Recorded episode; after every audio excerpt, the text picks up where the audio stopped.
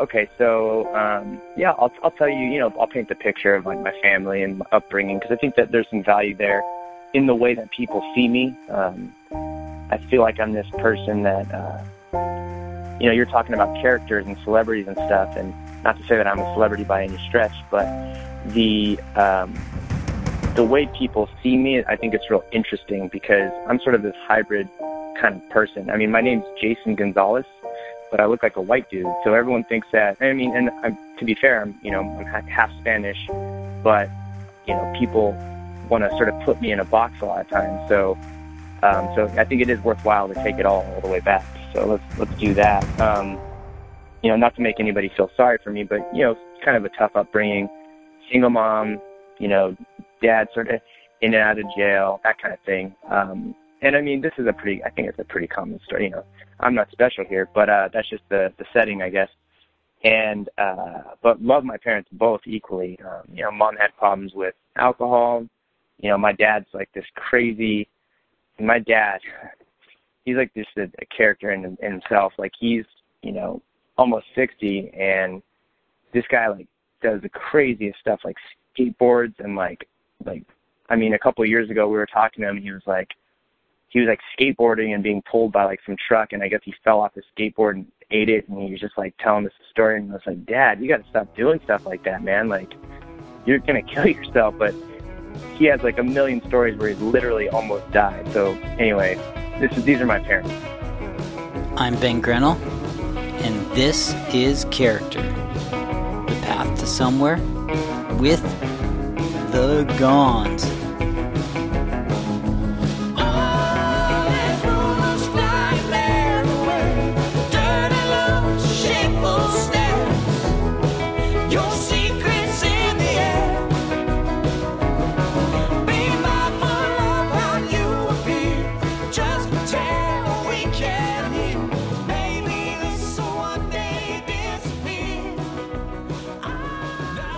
Um, and so, did, yeah. your dad was he like heavy into skateboarding growing up? Like, like when he was, I mean, he would have been if he was into skateboarding. That's like in the '80s and the '70s when it was just getting big. Yeah, he he yeah he used to have one of those old school like '80s skateboards, like the I don't know what the the technical term is, but like you know like where they had that little that stopper on the back end, like it was just the one shape. It wasn't yeah. like um yeah, you know what I'm talking about. And he uh he's an adrenaline junkie, is what he is. Um, literally, that guy should be. He should have been born a car. I mean, like, he is like. I mean, when he was nine, got into dirt bikes. Um, so like, I'm from Bakersfield, California, which kind of gets made fun of a lot, but it's like in this middle of California, and it's in the it's in a valley, and there's like a lot of uh, places you can go out and ride dirt bikes and stuff like that. And so you know, he's like I said, he's an adrenaline junkie. When he was 16, he um, he was driving like this El, I think it was an El Camino, and it was a bench seat. And obviously, he didn't have to wear seatbelts back then. So he's like doing uh, he's doing donuts in a field, and his buddy like slides across the bench seat, and the car rolls, and he gets shot out the front window, and it like it almost kills him. And so he's in the hospital. They do some emergency surgery where they cut his stomach open. He still has like a giant scar down the center of his stomach today. Whoops. Um, and he's telling me the story of like he remembers like sort of um, he, he can see his family, but they're starting to go away like tunnel vision. They're starting to go away.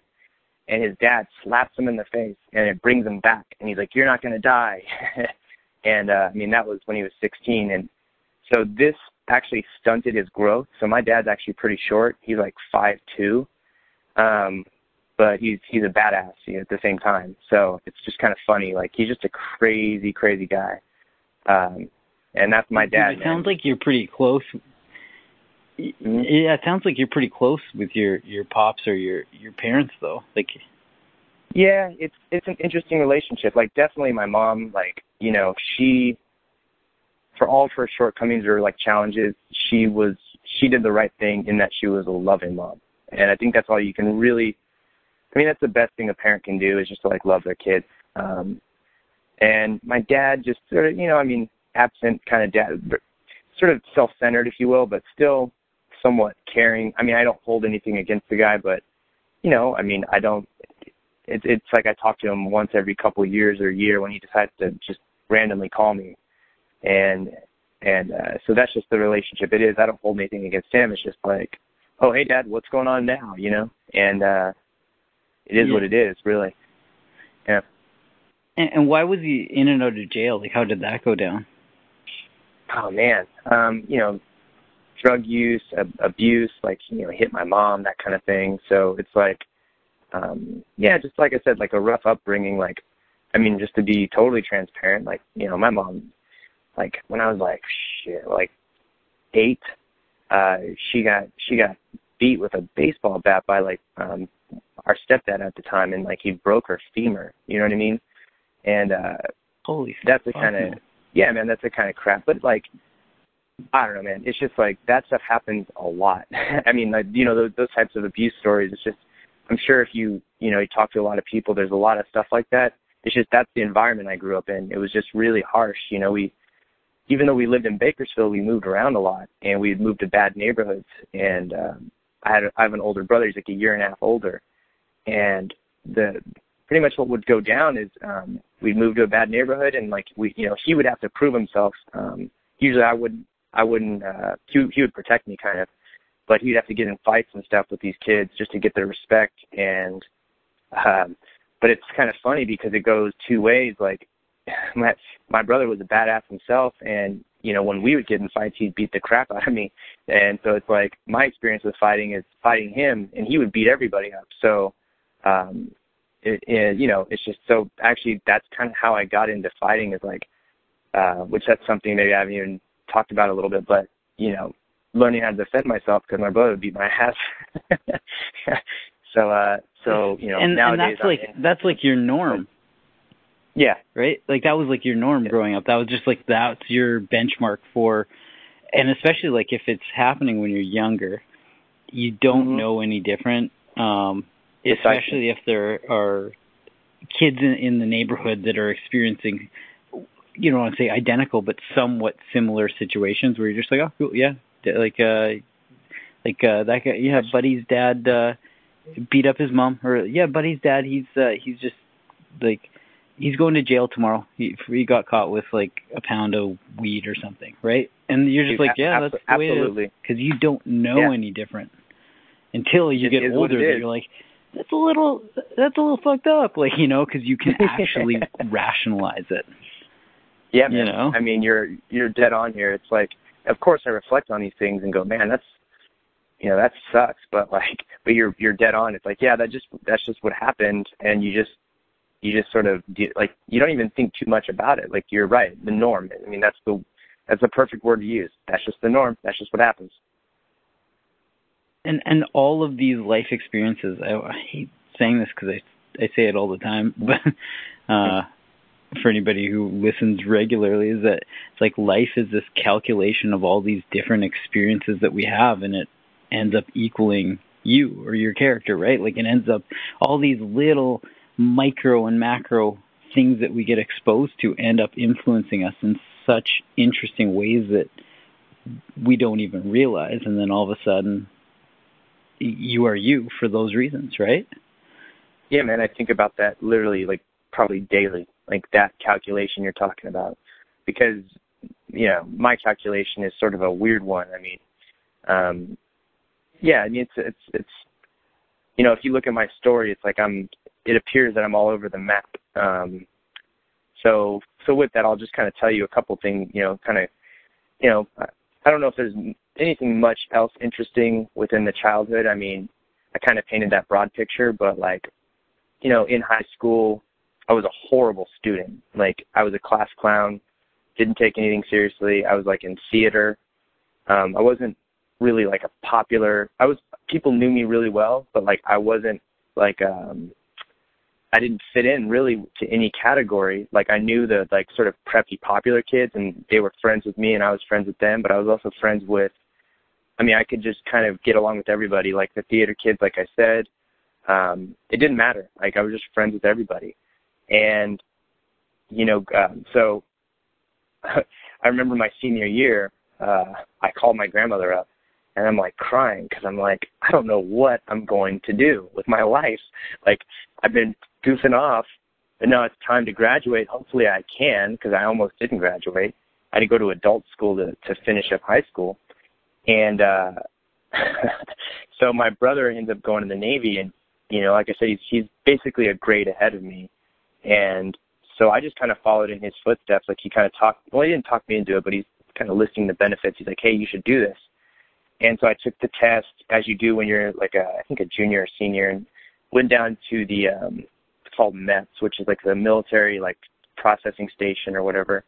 And they told me I could be a photographer, and they're like, you know, my my um the the recruiter that was with me, he was actually like the number two Navy recruiter in the in the nation, and he's like, he's like this, he's like this is actually the job that I want, and he wasn't BSing. He's like this is such a rare job, and it's so hard to get because it's basically public relations, and um, he's like he's like I just want you to know this is a very rare job. And the cool thing about the Navy is they guarantee your job, which is unlike any of the military branches.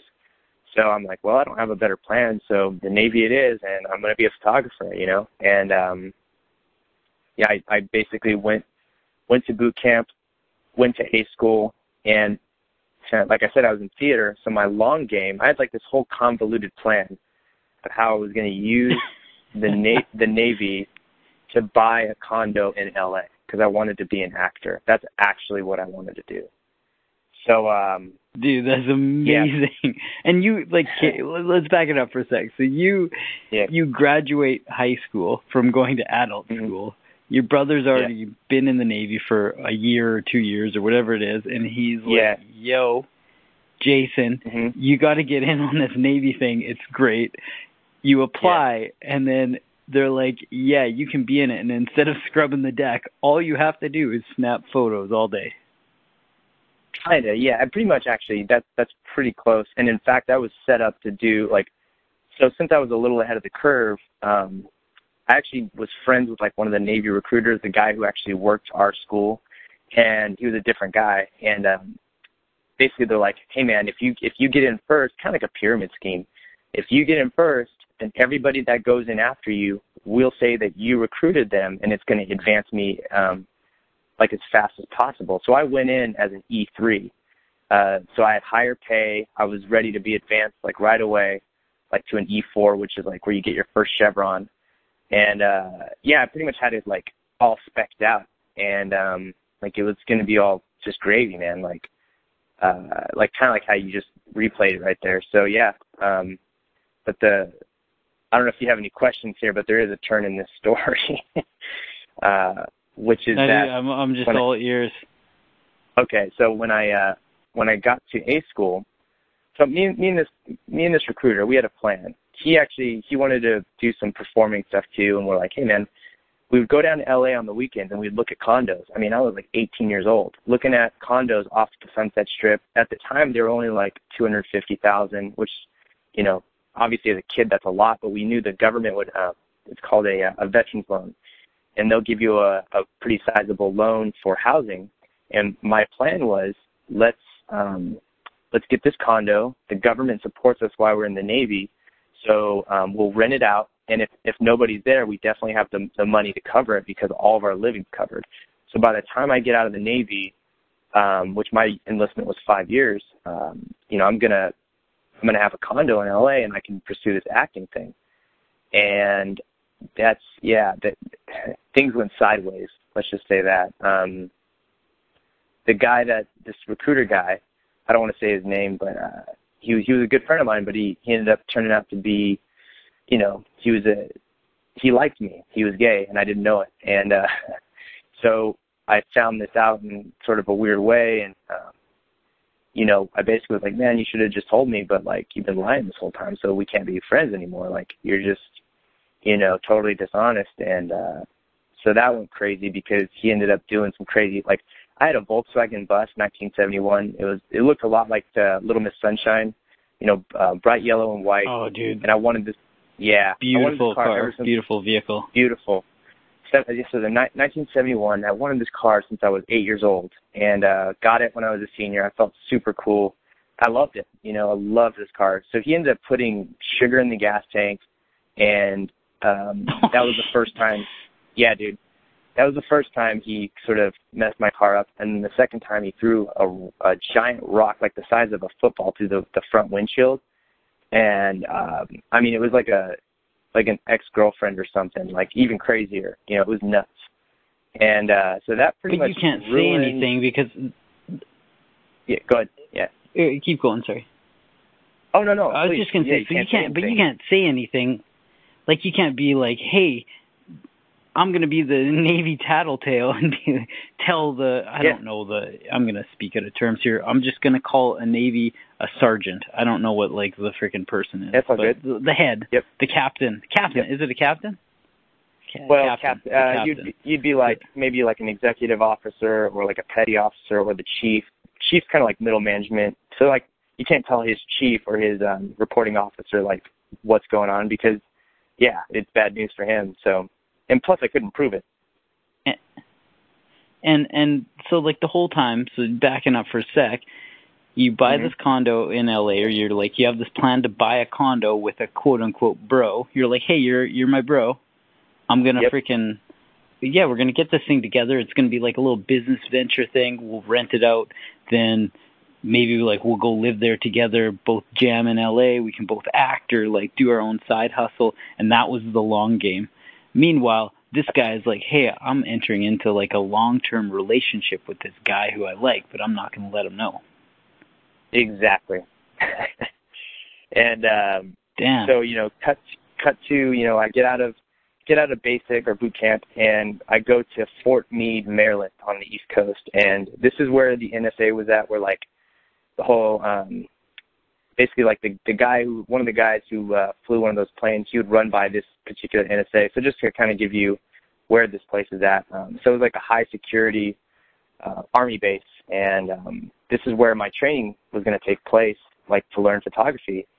And it, it's a little unusual because whenever you're in the whenever you go to like A school, you typically just go with a bunch of people who are in the same uh, branch as you. So you'd go to like a Navy A school with a bunch of Navy people. But once again, the the rating, the job itself was very rare. So they teach um, like everybody's all together. So you're with Army, Marines, Navy, Coast Guard, Air Force. So it really was kind of a special uh, job. And so I'm here at this place. Did I you, get there. Did you go ahead? Yeah, did you have photo skills going into it? No, none, zero. But you know, they what? Had, okay, so it's not like you weren't like a an expert photographer that they were like they identified you and they're like, oh, perfect fit. This guy, look at his well, Instagram profile. Freaking when it happened you know a million years ago, but like, look they, at this guy's photo portfolio. He's sick. Here we go. Well, they have a way. I, this is actually really interesting you bring this up because they have a way. Whenever they do the testing that you have to take for to get in the military, that thing is like on point. Because um, I mean, I do have like when I was a kid, the one thing I did the most was like I drew like like nobody's business. So I would draw all the time, and so there's this sort of visual, I don't know, capability that I have. And when I got to this school, I found out there's a bunch of people like who were creatives, like sort of people who had a lot of similar aspirations of um like being like um like actors and things like this like it was like it was really weird how they were able to pinpoint me. They knew i had some sort of capabilities i think based on these tests uh, i didn't know that about myself but i had no experience. So they were going to train me um and this is actually i learned an important lesson while doing this because this is where i learned that i could learn anything sort of meta learning um based on this training because it was like um I think it was like an eight or nine week program and you do eight hours a day of photography like hardcore textbook and then you'd go like shooting film like I mean you were you were deep in photography you know what I mean like so they teach you really well and they give you all the skills you need and I just remember thinking because you remember I barely graduated high school so I'm thinking like holy crap like I'm learning that I can learn anything. Like, look at this. You just have to crack open a book and then like dedicate yourself, and you can learn whatever you want. so that was that was an interesting moment for me to realize that. Um, but real quick, let me let me run through this Yeah, like when you, I get you, when, yeah, keep keep keep jamming through it.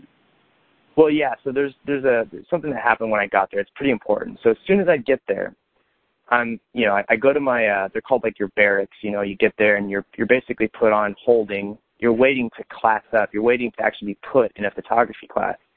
And it when everybody's like that happens to everybody. So you hang out for a few weeks and they have you cleaning the barracks or whatever and you notice these people you're like hey what's what's uh what's jeff over there doing? Like why is he he seems like he's in trouble. What's going on with him? And they're like oh well he said uh he said he was crazy. He said that like literally there was someone told me like yeah he said he sees like little green men and you know et cetera et cetera. But basically we just knew that he was trying to get out of the military.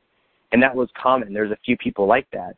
And what happens is the military sits on your paperwork. They're like oh you want to get out of here? Well we're going to mess with you so they don't they take their time processing you and they make it hell on you. So you basically set an example to show everyone else like, hey, don't do this.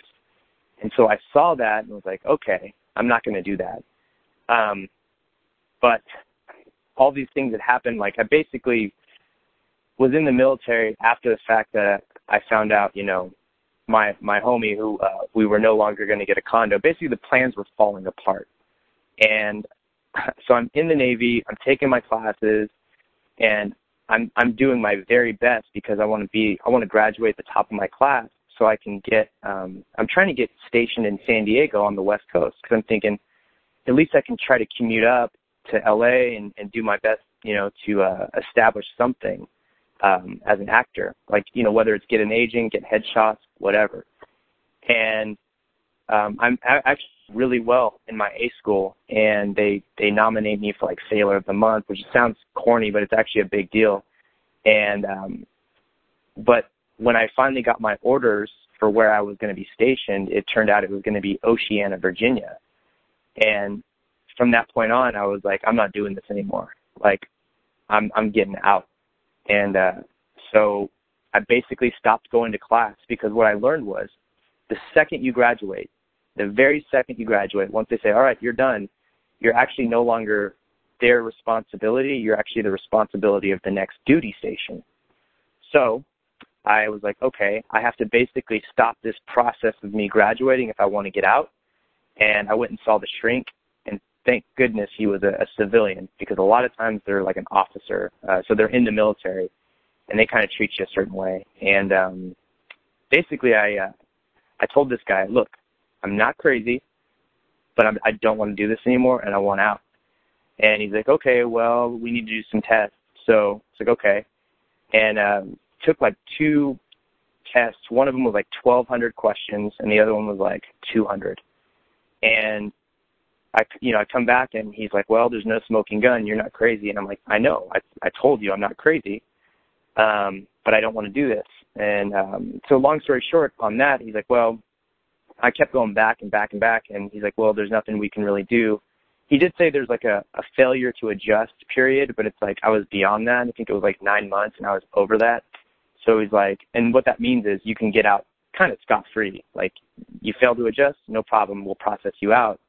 But I missed that window, and I was so I was so pissed. And I remember going back to my barracks, um, walking down, I saw there's like a, a brick wall, and I wanted to punch that thing so bad. And I I walked down. There's a a, a gym under the you know down like a level down, and they have this punching bag that's one of those like water punching bags where it's weighted on the the bottom, and I just beat that thing up with no gloves on. I was so mad. And what happened? It was actually my saving grace. It since it skinned up my knuckles. You know, I, I had like um scabs on my knuckles. Uh, my my chiefs saw this and they were like, oh crap, you know. And then when I went back to the shrink, he saw that too, and they saw this as like signs of me willing to hurt myself. But I, I had no intention of hurting myself. I was just mad. And uh, so that kind of started the process of me getting out.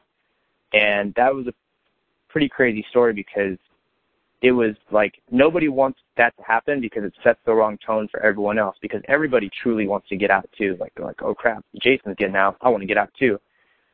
Um, and so I eventually convinced the shrink. He's like, I call him a shrink, but you know, the psychologist uh, to. He's like, all right, fine, because I guess he didn't want to see me like hurt myself. He's like, all right, what I'll do is I'll. Um, I forgot the the technical term he used, but basically said, uh, I can't remember right now, but it's a, it's kind of like a it's not a mental disorder, but it's something that you could basically say for everybody, like oh everybody has this. But he applied it in a certain way, and I was able to get out with a with a, an honorable discharge. So I got out scot free, as though if I was like actually if I finished my enlistment. So totally free and clear. No no scratches. Just you're you, out. You're done. You were in for five years though. No, I. Or you're supposed to be in that, for five. I was supposed to be in for five. I was in for about a year because I was able to like stop that process, and I was able to get out. I mean, honestly, it was. Um, let me tell you how stressful it was. it was so stressful. I remember um, I was walking up to my room one night, and my head was just like throbbing because I was so stressed out, and then just all of a sudden my nose started bleeding, just like blood started pouring out of my nose. That's how stressed I was, and I, I couldn't believe it when I got out because it seemed like an impossible thing to do. Like people were like, "What are you doing?" And I'm like, "I'm getting out. Of, I'm getting out of the Navy. Is what I'm doing." so is that like common? Like a lot of people go in and then they just want out, but they feel trapped and there's no way to get out. It's it's so common that in camp, dudes will do anything. Like they'll are um a lot of times you have it when you're in a division. There's another division like um like they call it your brother division, but basically it's your division that you kind of compete against. And we'd heard stories of guys getting in bunks with other guys, pretending to be like gay just so they would get kicked out. Um, but there was a mil- I mean, we had a few guys in our division who, uh, what did they do? I mean, they did all kinds of crazy stuff. Nobody wants to be in, man. It's like being a prisoner. But people sign up for it. That's a crazy thing. That you think that you want to go in, and then as soon as you're in and it's really hard, I guess people get mentally beat down. Like that's the point, right? Isn't it? Yeah, it it it does. There's um I guess when you start to realize what it is about, once you start realizing like I no longer belong to myself, I actually belong to the government. And um I mean boot camp's honestly not that bad, to be honest. It was kind of I had fun. Like I remember laughing real hard, having a good time and there's some stories there too, but um for other people it's just they can't they they just it's not for them and that's the best way to put it some people are all about it a lot of people are. Um you know you got dudes who are repping out push-ups in their free time because they're like you know i'm going to be a seal. I'm going to be a navy seal or um you know whatever it is. Like so there's a varying degree of the type of people who want to do this but there's a ton of people who go no no no this is just like being i feel like i'm in prison. Um, and even my brother, you know, he finished his enlistment and he, when he was on the ship, he was like, dude, he's like, I legitimately thought I was going to, he's like, I know this is irrational. He's like, I thought I was going to die out in the ocean. Like I would never see family again. He's like, I just thought that the rest of my life I was just going to be on this ship and I was going to die. I felt like, you know, he said he felt like a prisoner. Like he was on a floating prison. And he couldn't get out. Well, yeah, he didn't try to get out. I mean, he. No, but know, I'm just saying, like through. that's your thought oh. process. You're like, oh, you, you're yeah. out there, and you're like, and I can't get. Out. There's nothing I can do, and like I'm There's imagining zero. this, but if somebody's in that position, you're like, yo, we're in the middle of the ocean. I have no idea where we are. I can't see land anywhere. But if I fucking jump mm-hmm. overboard and start swimming, I'm gonna get to land sometime soon if I don't get yeah. eaten by yeah, sharks right. first or some shit like that. Like, like your mind just starts exactly. playing tricks on you. Your mind does so you much. You think it's so rational. You're learning. Like, when I was learning I'm to steal the dinghy off the side, no one's gonna know. Yeah, when I was learning to do photography in A school, they literally the second course or like the second week, they have you learn how to take uh, photos of dead bodies. And I mean, you don't use real bodies, but they have you basically crime scenes because people kill themselves all the time because they there's no escape, so they just take that way out. So like literally part of my gig was um it's called being like an on duty photographer. If something goes down and somebody hangs themselves in their, you know, you know, in their um compartment or whatever, you have to go take photos of that to document it. Like that's how common it is, you know? That's savage. Well, isn't yeah, it man, like the stat is that more people more people commit suicide uh, overseas when they're enlisted than actually die during combat? Yeah, I've heard that. I have heard that. yeah, I I, I don't know how would, if I mean, it's true or not. It could be. Yeah. It, it sounds like it could be true, but I don't know, so I'm not gonna. Well, say well, that even is, you know even yeah, it's even boot camp, even though it wasn't that crazy, like it wasn't that bad. I remember, I mean, it was like nine weeks long. You literally feel like Groundhog Day. You're like, oh man, this. You you start losing perception of time because you do the same thing every day. And so if you're doing that on a ship for like six to nine months, and my brother, by the way, when my, when my brother graduated, he graduated on nine eleven. He graduated when the planes hit. So, like that was the no day he graduated. Way.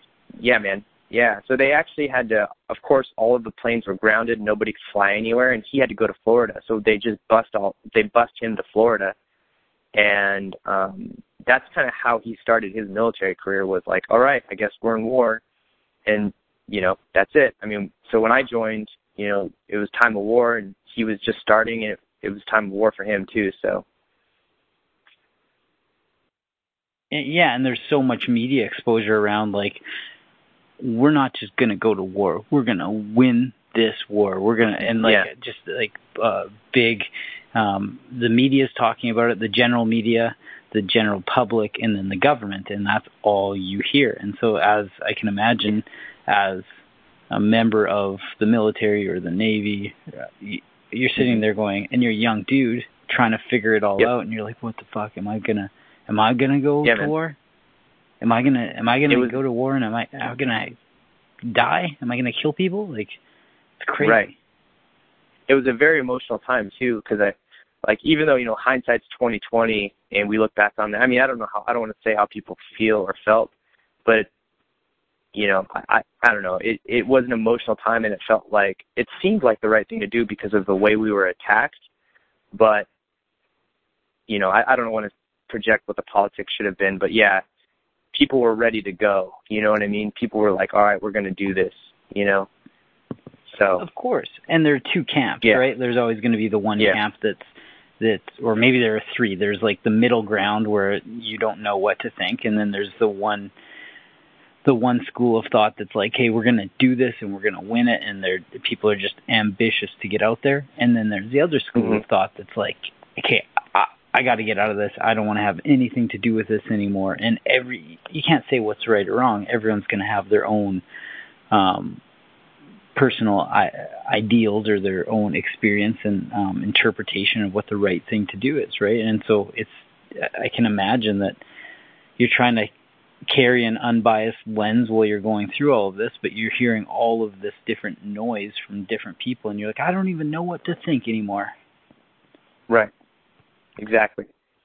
You know, and I I'll actually share this one with you too. Like when I was in school, my chief, because they were like they were proud of me. They were like, oh, this is this this kid's gonna, you know, he's squared away, is what they would say. Like, you know, he's he's sailor of the month and you know all this stuff. And like, so my chief brought me in. He's like, hey, check out these pictures, and he's showing me all these different. Like, basically, this is what you're gonna go do.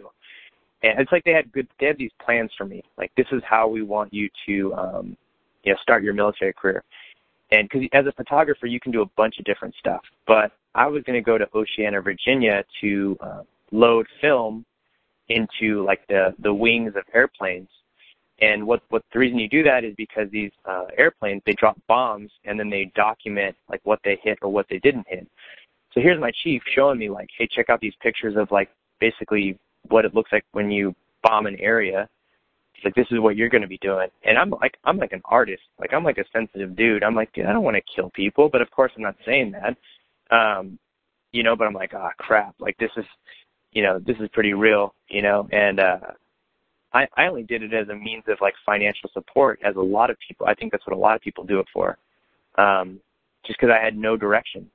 So when I saw that stuff, you know, I mean, I, I always knew it was real, but you know it's it sort of adds to the layer of like how you how you view it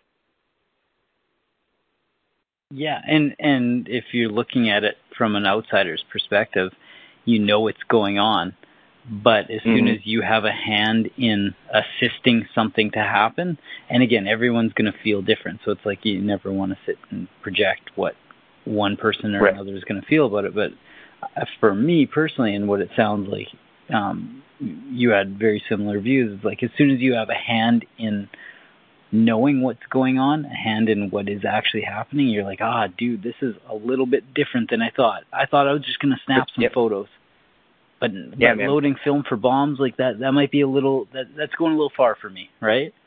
Yeah, yeah, dude. And you know, I I never it's like I've always been conflicted about war, you know, and um but it gets when it becomes that real, you're like, oh, this is really real. And and to your point, you just you never know what it's going to be like until you do like until you're there and you're doing it.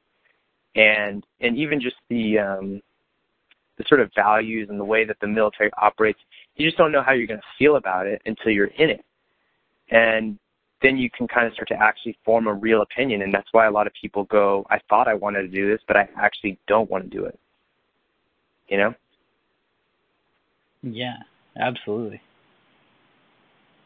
So um so I'll I'll paint this final picture for you of me getting out of the military. Uh, so everyone knows Jason's getting out. It's kind of like there's almost like kind of buzz around the the barracks. Like people are like, "Holy crap!" You know, and I'm like, "Yeah, man, I'm getting out scot free, basically."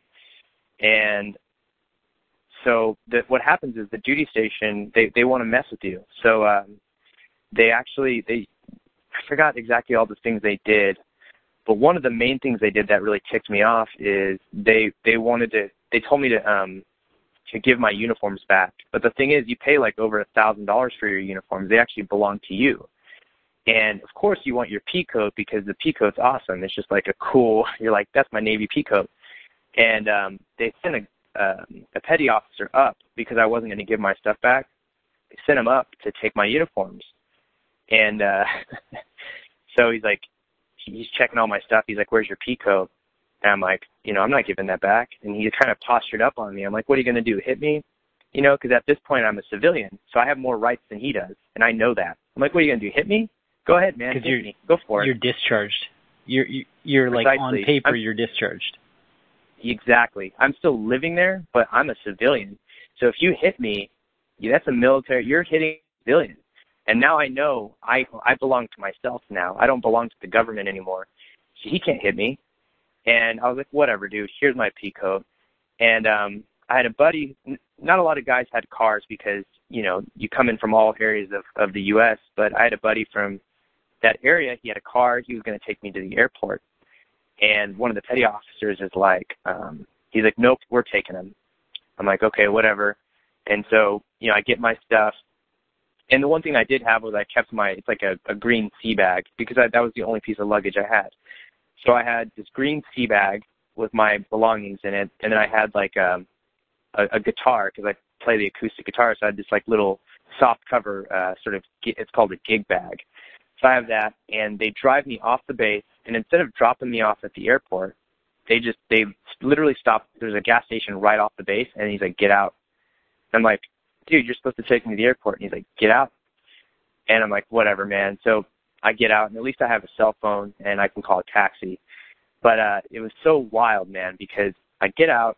I have, I, it's like so corny in a way, or so cliche, but I have this, if you can imagine the luggage and stuff I have. This other van drives up. They're like, hey, man, you know how to play guitar? and I'm like, I'm like, yeah, yeah, man, I know how to play guitar. And he's like, you want to be in a band? And I'm like, no, man, I'm going to Hollywood. you know what I mean? Like, yeah, it's like, it's like a scene out of a movie. Exactly, dude. It was so surreal. It's like so goofy, but uh, but it that happened. It's it really happened, you know. And uh, so I called the taxi, you know, get the get on the plane, and I leave uh, Fort Meade, Maryland, and I go back to Bakersfield, and uh, spent a year there saving up some cash, saved up as much as I needed to, and then I uh, headed down to LA in my Volkswagen bus, and I I ended up getting a uh, like rooming with some uh, USC students, um, a film student, and this is this is actually really kind of funny because so I, I roomed with a film student, and there was also a theater student, and um, yeah, I, that that's how I started my time there in LA. Um, I was there for I was in LA for a long time, but the the sort of funny part about this whole thing is you remember I I barely graduated high school, but um sort of later on in my time in LA, I was dating this girl and her parents were like, You should go back to school And I was like, okay, fine. I'll, you know, I'll go to school. I'll go to college for a theater degree. And so I went to a junior college and I got straight A's, 4.0. I transferred to USC as a theater student. so it's kind of, it kind of came full circle in that way where I first got there and I'm like, you know, nobody and nothing. And then like maybe five years later, I ended up almost exactly where I started when I first got to LA. Um, so that was just kind of a funny little thing that happened. Um, but yeah, I don't want to ramble on too much. Uh, there, there's a lot that happened in LA. and when you're in LA, like you, so you pull up to LA in your bus, mm-hmm. and like, did you just find roommates on Craigslist, or how did that go down?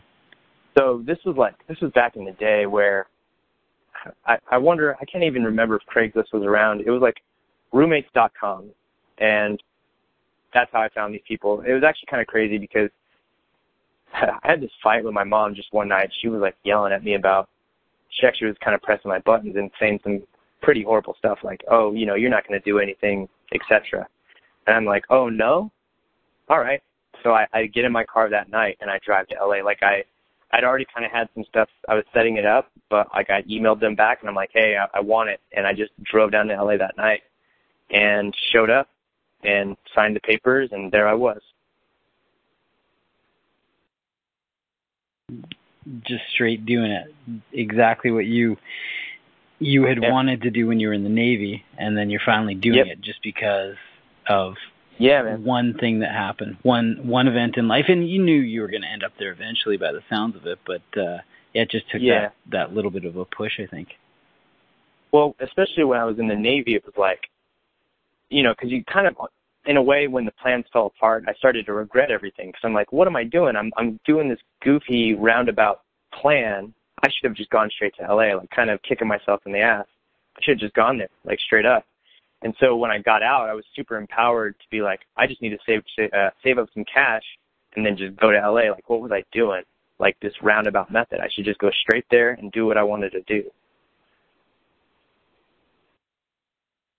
And when you when you got out, did you have like a new appreciation? Like as cheesy as it sounds, did you have a new appreciation for Dude, like, what it meant to be free?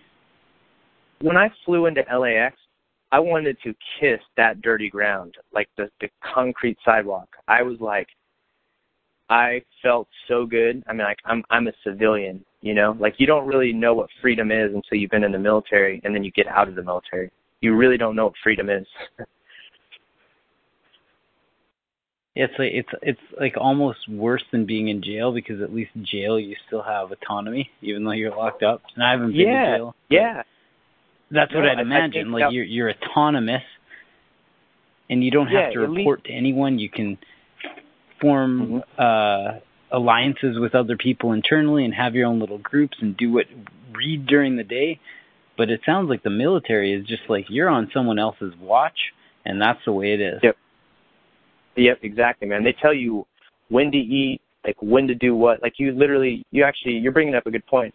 I mean, you feel like less than a prisoner because you're like, well, at least a prisoner has um, a certain amount of rights, and they kind of, it seems like they have a little bit of um, autonomy of their time, like you're saying, like they they can kind of do what they want. They can go to sleep when they want. Sometimes it feels like when you're in the military, you can't even like, you know, we would work out like, um, we work out like, I think three days a week. We'd have to wake up at 4 a.m. and we'd go running like in the Maryland cold. Like we'd run three miles in this cold weather, and then we'd get back into the barracks, and uh, you'd have like 150 dudes in like four showers, and the pipes are frozen, and you have to take like cold showers, uh, and and everyone's mad because they're like, hurry up and and like get in that shower and get out because everyone's waiting to take a shower. You have to be perfectly clean shaven. Um, I mean, it's it's way worse. It seems like it's way worse than being in prison because they they own you. Yeah, and you and there's nothing you can do about it other than go see the psychologist to try to get out. Yeah. Pretend you're crazy. It's it's almost yeah, like there I mean, there are three ways out. You finish your enlistment, four four ways out. You finish your enlistment, you get killed, you uh you have self harm and you end up killing yourself, or right. if you're lucky, then you can be listed as crazy. Yep. And it's it's That's like none it. of those seem like good options. Or you could get severely like injured to the point where they uh they do like a medical discharge. But that means that like you probably got you know messed up pretty bad something you know you so that that can happen but yeah i think that falls along the lines of like you know some sort of harm. But yeah i mean it's basically it's it's pretty tough. So the the fact that i got out the way i did was you know kind of crazy. Yeah. So you're in la you go you go down to la you, your mom and you had a little bit of a disagreement. You hop in the bus you go down to la and uh you end up living with some roommates in Liston College, and what what ended up happening there? Well, so so I kind of you know did a spoiler there, but when I first got there, like you know it's tough. It's really tough to survive in LA. Like it's that city will eat you alive, man. Um, it feels like you literally can't pull your car over because if you pull your car over, you know you're gonna it's gonna get towed or you're gonna get a ticket, like a parking ticket. Uh, there's nowhere to park. Like everything costs more money than everywhere you know anywhere I'd ever been um, it's just like kind of an inhospitable place. So when I got there, I was working two jobs. I used my photography training to get. Um, I was working for like a, a photo lab in Hollywood. It was actually like a a Target photo lab, but it was like a different a different company was running it. It was called Qualex. So technically, I didn't work for Target. I worked for this Qualex company. Um, and then right next door there was a like an Ulta, like a like this uh I don't know, it's kind of like uh for I don't know, they they sell all kinds of stuff like fragrances. It was like a I don't know what to call it right now off the top of my head, but basically a place where you can buy like shampoos and all this stuff and I'm like, well, they need people to cuz they were just opening up. So I was like, okay, it looks like they need people to like load in all this stuff and um whatever. So I had like two 8-hour jobs. I was literally working 16 hours a day to to survive. Like I would I would actually uh so at Target you'd wear like I think I was wearing like a black shirt and khaki pants. And at Ulta, they wanted you to wear all black. Um, and so I would go down into the parking structure and change my pants and then go right back to work at this other place. And so I would do 16 hour shit, like eight hours here, eight hours there. And then I'd go home and, you know, take a shower, go to bed, do it again, um, just so I could sort of survive when I first got there. It's like it was like the Groundhog Day that you thought you left it. Your Groundhog Day yeah. camp. It's just happening every day. Yeah. And you, it sounds like you but had to hustle too because you you didn't have like the master plan of having the military support, the financial military support would have fallen through. Is is that kind of what happens? That's exactly when you get yeah, man, that's exactly right. Yeah, because I was actually going to so use the military. straight hustle.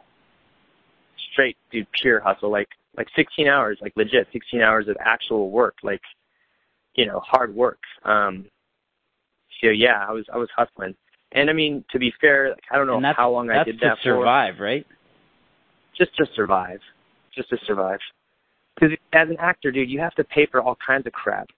So you have to you have to build up a little bit of a bankroll so you can um, pay for like a professional photographer to take your photos. Then you have to go get like hundreds of them printed and then you have to start taking classes that cost hundreds of dollars like a week. Um, then you have to pay rent to live there, you know, and then you're trying to get a job that will allow you to go on auditions. So it's a pretty complicated puzzle. And you got to feed yourself and. Yep. Like this is There's a lot of beans. Essential. Yeah, a lot of beans and rice starting out. You know, just just just the basics. So just I just kind of hunkered down um, at the beginning to to kind of get established.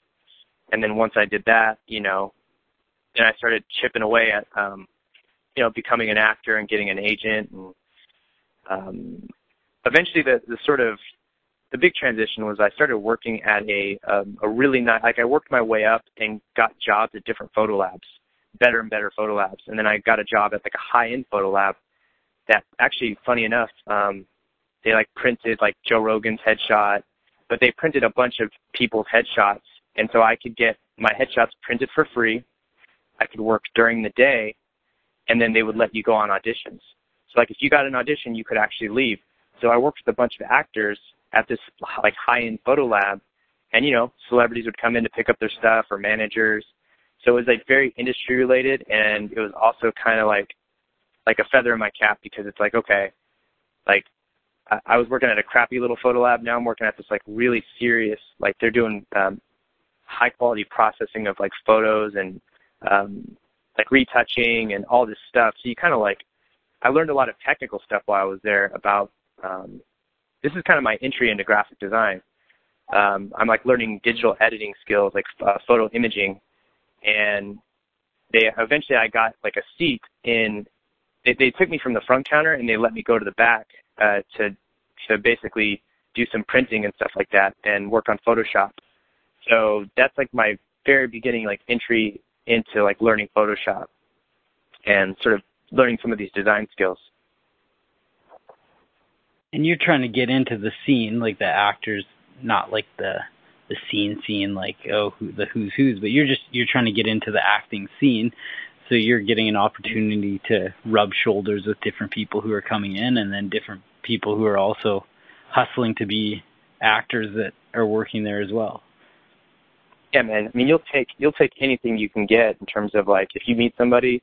That's the thing I didn't really like about it was there was a lot of um, networking that was like super fake, um, because people are just trying to climb climb this sort of whatever this thing is. You know, they're just trying to to get a manager, get an agent, and there's a lot of like, you know, sort of these faces that people put on to get in your good graces and stuff and and that was something I never really liked um but yeah you, you really are just taking uh, taking advantage of anything that comes your way if you can yeah and you gotta you you have to know as much as you don't want to think it's a game you have to know like who's going to be able to help you out and who's not Yep, Exactly, because that's the reality of it. I mean, there, it is a game, and you do have to play it well. Like this sort of, um, I don't even know if I'd call it politics, but yeah, wh- whatever it is, you know, like schmoozing. Really, you're schmoozing like all the time. yeah, and it's sometimes like the person who's the the biggest suck ends up winning, right? Like the person who who's the yeah. biggest brown noser wins wins the game yeah, I mean, it certainly helps. You know, um, people do whatever. I mean, they're kind of shameless about what they'll do to uh, sort of get to the next level. I mean, it's really hard to get an agent, like a, a talent agent, and so people are always like, "Oh, you have an agent," and as soon as they find out you have an agent, they're like, "Hey, well, could you pass my stuff along, or could you talk to him, or could I meet him, or you know, all that stuff." So, um, you know, it's kind of it's, it's real creepy in that way. Like, like you don't feel like you're dealing with real people. You feel like you're you're in this vortex, and a lot of times the people that are there too. I mean, you've heard Rogan talk about sort of actors and the way they are. I mean, they're kind of like not, not I don't want to paint everybody with like a, a broad you know stroke or anything, but there's a lot of people who are seeking attention for the wrong reasons,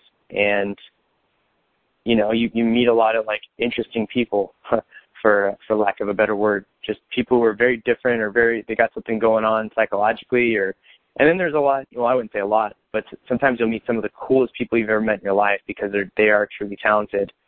And it's really about kind of getting in with the right people. And that that didn't happen until like towards the end of my stay there when i decided i was like i i, I didn't want to be in that industry because i i didn't really care for the people. Yeah, I mean there are some people that are there just for they want to be a media figure, right? Like they want to be recognized, yep. they want the attention, and then there are other people who are just like, man, I love playing characters. I love being, I love yeah. being part of a story that's being told, and they're just they're doing things for totally different reasons and they don't care yeah, about and, having the latest Land Rover or Ferrari or Rolex watch. It's it's a different ball game. Yeah, man. I mean, it's exactly right. Like there's, you know, I, I would like to think I fell into that second category because I really enjoyed doing um like community theater and stuff like that. I mean, that's what I did. I loved the art of acting and um performing. That's what I like to do and I thought, "Oh, okay, well if you want to be an actor, then you go to Hollywood to act. But when you get there, like the stuff that you're, you know, everybody's excited if they get like a commercial for like, uh, you know, whatever it is. Like, oh, I got a, I got a Discover card. I got a commercial for Honda. And it's like, I didn't come here to do commercials, you know, and like that was one of the things I rejected right away. It's like, I don't want, um, cause you can get different stuff, like types of agents. You can get a commercial agent or you can get what's called a theatrical agent, which just means that they'll submit you for TV shows and film. And I just pretty much rejected the commercial idea, and that's usually the easier agent to get. That's like the low hanging fruit. I went straight for the theatrical agent and didn't stop until I got one. And because I'm like, I want to, I want to have like a film career. Like I want to be a real actor. And so you were you were there. You have the agent, and you're there for eight years, working with that same agent. Yeah. Uh, well, it took I forget how long it took me to get my first agent. Um, it took me like I think maybe about two years, and I got my first agent. And I mean, there's a lot of hustling in a bunch of different ways. Like you're trying to get into the Screen Actors Guild, so I did a bunch of uh, it's called background work, so working as like an extra on TV shows and films. Um, I did that for a while. Actually, that, that's probably that was like my main gig there for a while was doing that kind of work. And so you get exposure to being on a lot of sets like being around a lot of famous people and just like seeing the real process. So that's pretty valuable. Uh, eventually, you know, I got hooked up with the right people and, oh, you know what it was? I actually met with a guy who was supposed to be, he was a manager and he was actually, um, you know, seeing me as a manager, like I'm interviewing him, he was interviewing me. And he's like, yeah, I've been managing, you know, actors. And, and a manager is different because what they do is they handle your career. They have like less people and they're trying to guide your career to to like be something. Whereas an agent has like a roster of like 50 to 100 people, and they're just submitting people for parts. Uh, so it's a different kind of thing. But I met with this guy. His name, uh, I think his name was uh, Matt Fletcher, and you know he never called me back, and I'm like, what the heck? I thought that went well, and then he called me back like maybe a couple months later, and he's like, he's like, believe it or not, I'm an agent now. he's like, I just decided to be an agent, and uh, he's like, why don't you come audition? And so I went to go audition for him. And the first time I went to audition, like I think I had like food poisoning the day before. It was like sort of like the worst case scenario. And so I went in there and I was just not feeling good. Did a horrible audition. I mean, I had a bunch of bad auditions, but that was just the first, you know, that was the start of it. and um, they were kind of iffy. They called me back again, and I, I actually did a much better job the second time, and they signed me right there. And uh, yeah, they started submitting me for parts, and um, starting out, like it was funny. One of the first things they uh, I got called for was like some gangster. I mean, this is going back to my name, Gonzalez. I got called for some gangster because of my name. Like, uh, and I was like, what the heck? Like, I'm like, this part doesn't match. So I ended up using my middle name. Uh, my middle name is Daniel to kind of make it so it was a little, so my the parts I would get submitted for would be, you know, a little bit more of what I represent, I guess, or what white I look like. parts, Jason, Jason yeah, Daniel. Parts. Yeah, exactly. I mean, because that's what people when they look at me, that's what they think. But when they read my name or or whatever, it's sort of confusing for people. So, um, so then I started getting much better auditions, and I auditioned for some cool stuff. Man, like, um, believe it or not, I auditioned for Superbad as like the Michael Cera role. But you know, I wasn't. No way. I was he. Yeah, yeah. I was actually really stoked about that one because it was so funny. Like when I got the script, I was like, I was like, oh, Allison Jones. She was the casting director and I knew this was going to be a really great audition because of her. Like, you know, people who she cast like uh, Arrested Development, and The Office, and all this stuff. So I'm like, oh, this movie's Superbad, and I'm telling everybody about it. And they're at that time nobody nobody knew what Superbad was. So they're like, what's the movie? I'm like, it's called Superbad. And they're like, super bad? Like it just sounded so weird to them. And I'm like, this is going to be a good audition. So I went and I did that, and you know, I, I don't even think I got a call back, but um, you know, I just maybe I didn't have. I mean, Michael Cera, you know, he nailed it. I'm glad he got the part, and and I mean, some of these things are like kind of a foregone conclusion too. Like when you're in the industry, you learn that um, like some of these SAG films, they they're obligated to call in a certain amount of people and audition them. Like it's just part of the process. Even though they might know that they want to cast Michael Cera, they still have to go through the the sort of um, you know just the process of, of casting. It's only fair, I guess. Oh, so I mean, who knows? Yeah, probably maybe because it's unionized or whatever. Exactly. I mean, that's why. Like that's the why actors, they do it. The Actors Guild has, yeah, they've got criteria or something. That's exactly right. And um so yeah, that was like one of the notable ones that I went on audition for, but like a bunch of other stuff too, like um uh The Pacific, which was like that uh Band of Brothers spinoff. Um and it was like being produced by um Spielberg and Tom Hanks and so like these big auditions, like, you know, it was pretty cool. Um but you know, I never really got traction. Like I to be frank, I think I was just working too hard and I was trying to do classes and stuff like that, but when you don't, when you're not a practitioner, man, you just suck. Like you lose your skill. You go into these rooms, you're nervous as hell. You're like, oh, this this part's going to change my life. Hopefully, I don't screw this one up. And so you just, you know, I sucked. Like to be frank, it's just like I sucked. I, I wasn't as practiced as I should have been, as polished, and I was nervous and I was young, you know. So it's just kind of a crazy, a crazy experience. And so, did you end up getting some decent parts in? You know, I mostly got because honestly, you you just you just wait around for your agent to call you, and so you're just doing the day to day. You're going, you know, doing your classes. You're doing acting classes and stuff, and they'll call you up. They're like, "Oh, we got an audition for you." You go do it, and you either get a call back or you don't. And I never really, I I never got traction. I never really did a great job. Um, I never knocked anything out of the park. I just got decent auditions, and um, I'm trying to think if I ever. Yeah, man. I mean, so it's it's sort of like.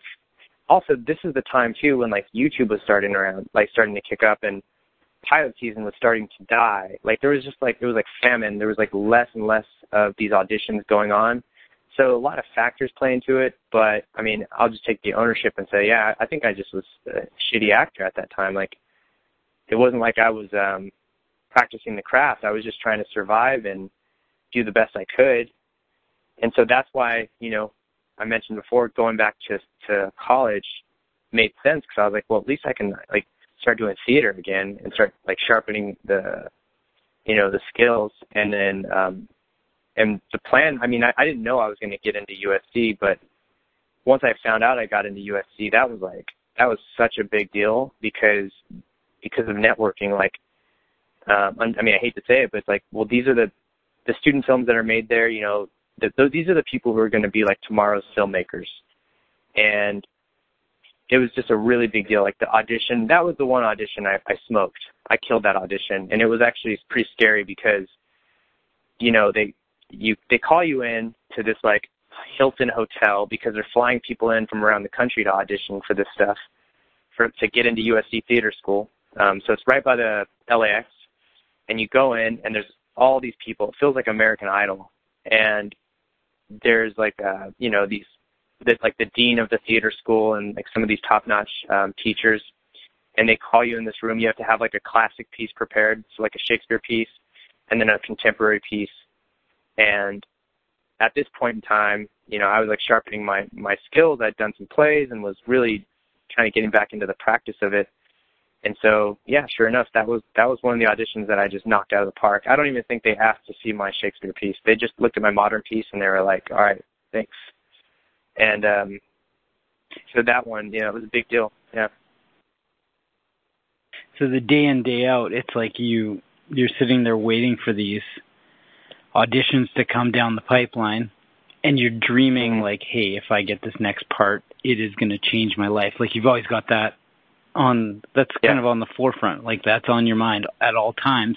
But then you're just doing the day in day out the grind to survive because it's just so tough and I can imagine that must have been mentally taxing to have the the dichotomy between thinking how different your life could be and and you want to tell that story i was working two jobs and then i got this part and look where i am now right it's like you want to share that and you yeah, picture yourself sharing that with people but you're just sitting Absolutely. there it's like you're waiting and waiting and it's so stressful because it's it's like having a line in the water and not knowing when a fish is going to bite Absolutely, and and even think about like you know when you're on when you're on a movie set or like a TV show, you're literally standing next to and you're actually in the environment that you hope to be working in one day but the chasm of where you're actually at career wise, you're not even in the same ballpark as those people because you know you're getting paid nothing for that day's work, and like it's it's like yeah, you're standing there in the same room. In in some cases, you're standing shoulder to shoulder with like the principal actors.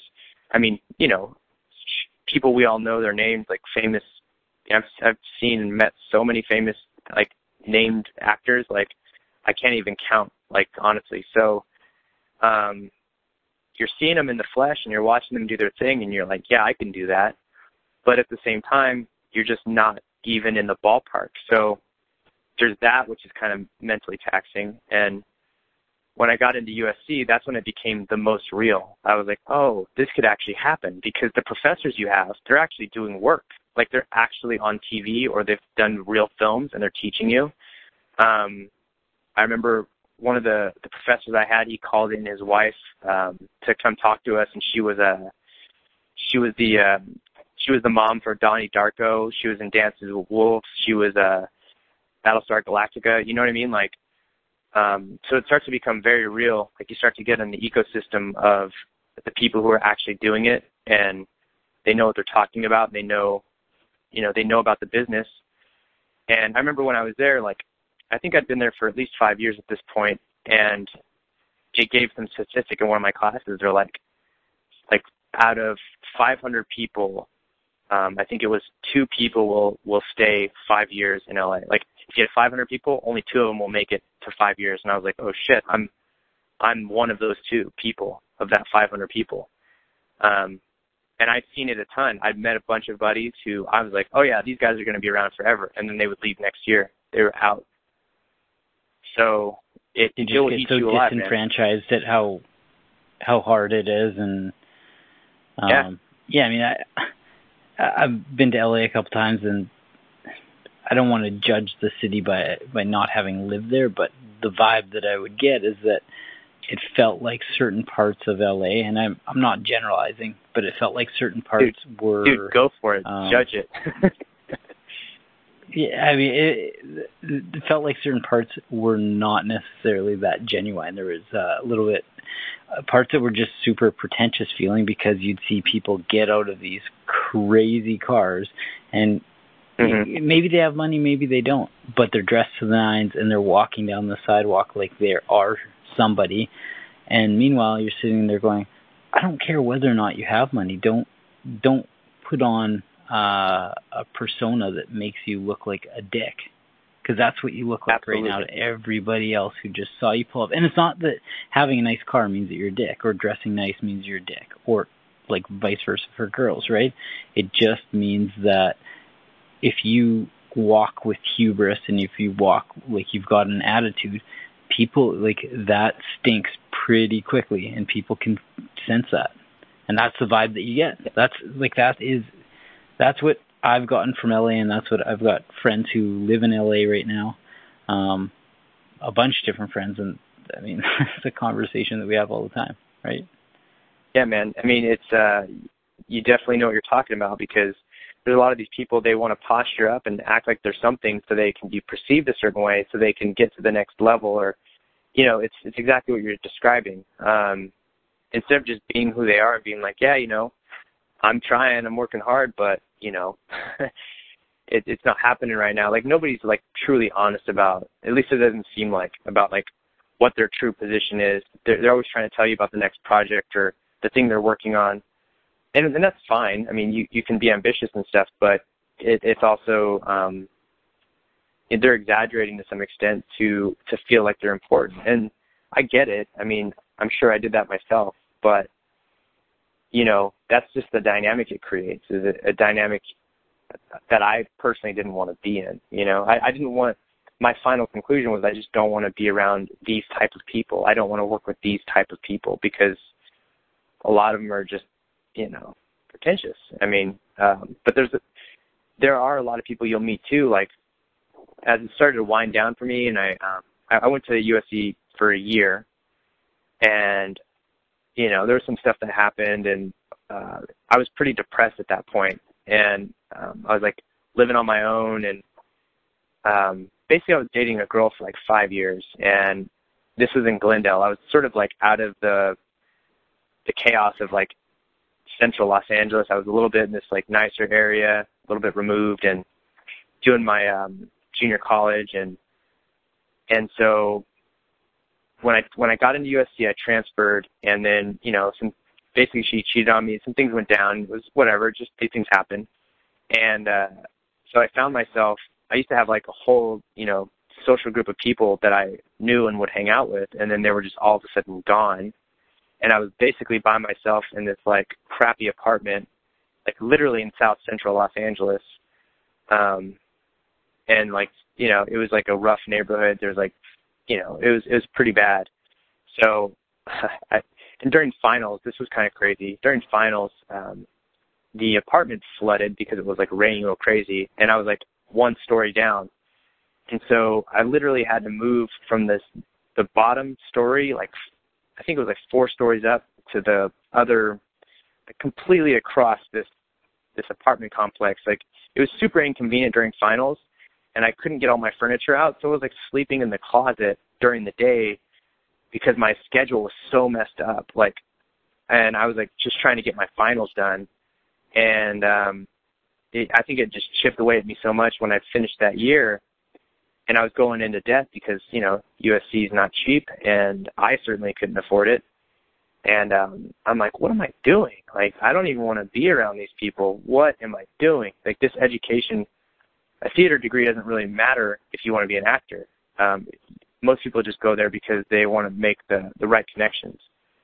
And so, the turning point for me was I I ended up moving out of that apartment, and I moved into this like this house, uh, excuse me, this house. And the funny thing was that house that I moved into was so close to the very first house that I, um, when I first got to LA, it was like, it was almost perfectly lined. If you look on the map on my Google Maps, it was like, boom, these things are almost lined up. They're like one street away from each other. It was like I came full circle. And so I'm in this house. I'm living with, um, there's like, you know, other theater students in this house. And um, a buddy of mine, he's a, one of my really good friends to this day, Jesse Einstein. Shout out to Jesse. he uh, he ended up, you know, being in this apartment, inside this house for just for the summer. He was like subletting, and me and him became good buds. And uh, you know, we just started hanging out a lot. He kind of brought me into his circle, and he was actually a really kind of popular guy in in the theater school. And so I, I started hanging out with him, and he graduated, and um, you know, we, we became really good friends and he ended up moving into like Hollywood, Hollywood, like the, like Santa Monica and Vine, like, you know, like that area. And I'm like naming the cross streets because uh, eventually I ended up moving in with him and our buddy David, and we were doing like these little independent projects, or one of them anyway, we were working on. And, you know, it was like actually starting to feel like, okay, this could be something, but I had already kind of made the decision that I was out. I was like, you know what? I think I I drew a line in the sand somewhere. I think around was it like 2010. I was like, okay, in a year I'm gonna move. But the funny thing was, I started having such a good time with these guys. Like, by the time it was time for me to move, I didn't want to leave because like I'd finally found a group of people that like I connected with, and like we were just having a blast.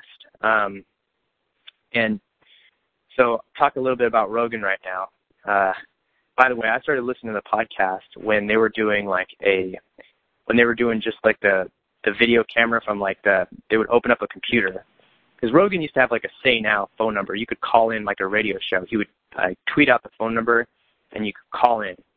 And I remember that, and I remember him saying, "Okay, we're going to go live." So he would do like a live webcam thing from his computer, and that was the start of the podcast. I mean, I, I would listen to it from day one and um, yeah, like that was to uh, meet, day, day okay. one was him and Red, Redban, and Redban yep. already had a podcast, and Redban was showing Joe like how mm-hmm. he's like, okay, uh, we're gonna put the camera on now, and they're talking through it for like the first forty-five minutes, and there are like thousands yep. of people watching that. Like I think there were a couple yep. thousand people watching because Rogan was like, man, there were like whatever thousand people watching. This is crazy. And they weren't even talking about anything. It was like them setting up the webcam. You're exactly right. And that You're was exactly like the right. start like, of the podcast. It was like so crazy. And they were trying to figure out they were trying to figure out the format. They would set up like three chairs, and they had like they didn't even know like they had these um like the actual proper mics. Like if you were in yep. a comedy club, like they were trying to figure their shit out. And yeah, I was I was watching. Yeah, that weird that background time. too. They, they had that yep. that like graffiti wall background or whatever it was. Yeah, yeah, man, it was so janky. Like it's just, but um, but yeah. So when you're talking so about how Rogan, did, how did you know? Good. Yeah, how did you know that? Like, how, I guess you just knew Rogan from the scene there, like you love him or you know you met him or whatever. Well, yeah, like, like oh, I was check um, this thing out. I was, you know, I was like an MMA fan, like back in the days when, like, you know, like Matt Hughes and George St. Pierre were having like their first and second fight. So I kind of had a little bit of an idea of them there. And then, little known fact, I mean, I think Rogan would admit this, but if you remember Tom Green, Tom Green had like a proper studio yeah. in his house. And Rogan would go on to his show. It's called Tom Green Live. And I used to watch Tom Green Live. And Rogan went on his show and he's like, dude, I got to do something like this. And that was actually, Rogan says like he got his inspiration from, um, I forget, like a couple other places, but that's like one of the little, little known ones that he doesn't, never points out. Um, I'm like, you know, he would do the Tom Green live show and, and, uh, he kind of got inspired that way. So I knew he was thinking about it and I paid attention to his Twitter and I just kind of was on the beat. And I, I think the reason, I don't know why I paid attention to him, but just some of the internet commentary stuff he was doing and I don't know if you remember Two Girls One Cup, the reaction videos, and um, you know, I was just kind of aware of what he was doing. And so you you were listening to it early days, and yeah, uh, before you even had like, I, I mean, you yeah, go ahead. And you and you already knew of him because of MMA and all that kind of stuff. Exactly. Wow. So you're you you're in LA at this point. You're you, yeah, you're in LA at this point, and you're like you thought you were gonna leave, but you end up staying because your buddies. And you are you still pursuing acting? Or are you um are you just working at this point? So at this point, um, the to the extent that I was pursuing acting was I was like helping these guys. They they did like a Kickstarter when like Kickstarter was brand new, and uh they they wanted to do like a little short film and so I was helping them with that. Like I I was like acting in it, but I also did like some design for the the promotional stuff and so it was kind of like I knew I was headed out, but I was still helping these guys out with their project. And um so here's a kind of a cool story too. Like this is actually this is like a big deal to me. Like this is I don't know part of how I got into like boxing and um fighting and stuff. Like actually, like I, I always watched it, but never really did it. So these guys lived on the apartment that they had that I eventually moved into and started rooming with Jesse was on Santa Monica and Vine. And literally it's right next door to the Wild Card Boxing Club, which is Freddie Roach's gym. And I had no idea that his gym was there. So, you know, when I started like staying there, because I was kind of couch surfing at first, I hear these uh the speed bags going off. I could hear them through the wall. I'm like, what the heck is that? So I'm like, I look out and I'm like, is this like the Wild Card Boxing Gym? I'm like, am I living next door to Wild Card? No way. So I pop into Wild Card and you know, Freddie's there. Freddie Roach is front counter, and I, I was trying to figure out like how much does it cost. And by the way, like super cheap. Like he made this stuff super accessible, like fifty bucks for a month membership. You can come in anytime. And I think it was a five dollar drop in rate. I think it's still that today. And um he's like, Hey, do you know how to wrap your hands? And I'm like kind of nervous because like I know he's a Hall of Fame you know, Hall of Fame boxing coach. I'm like, Oh uh, oh yeah, you know, like I I know I don't know how to wrap my hands and he's like, Okay, we'll come back tomorrow and we'll show you. And I never really took him up on it because he just it made me nervous. But um but I did start, you know, working with one of the uh this guy his name's Shane. Uh, he's like this uh, kind of a, a gruff dude, but he was a younger guy, and he would like he would voraciously take notes on everything Freddie did, and he was like trying to become like a protege, but he's also kind of like a little bit crazy too. Like this guy would go fight people all the time, like in the streets of Hollywood and stuff, and eventually like he he did some crazy stuff and had to like like go on the run and went to Venice and so anyway. But I I was I started at the Wild Card um, boxing gym and started like learning how to box. I was there for about a year, um, and at the exact same time, if you go down Santa Monica, not not too far from that apartment, about I forget how many miles it was, but there's the Legends MMA gym, and that's where 10th Planet's at, um, headquarters, or it was anyway. And uh, so I was at the same time, you know, I I think I'd do boxing like two three times a week, and then I'd go do jujitsu at 10th Planet. And um, yeah, man, I was uh, at 10th Planet headquarters, which was sort of surreal for me. And you know, you'd see Joe Rogan there, and uh, my highlight was like I was rolling with with a buddy of mine, and I I bumped into Joe Rogan once, and I was like, oh, sorry, you know, that was like a highlight of my experience there. Um, but the thing that kind of sucked, and I think this all played into the whole thing, is one day I showed up at Legends, and um, everyone's like leaving, like leaving the class. I'm like, what's going on? They're like, Legends is closed. I was like, what? They're like, yeah, man, it's closed. I'm like, you mean, what do you mean? Like, no class today? They're like, no, no, the gym has been closed. I'm like, what the fuck? Like, I couldn't believe it. And so they ended up, um, 10th Planet headquarters had to go and do, uh, they had to go to Burbank for a while. So it was like two classes in one. And so I'd have to drive out to Burbank with a buddy of mine.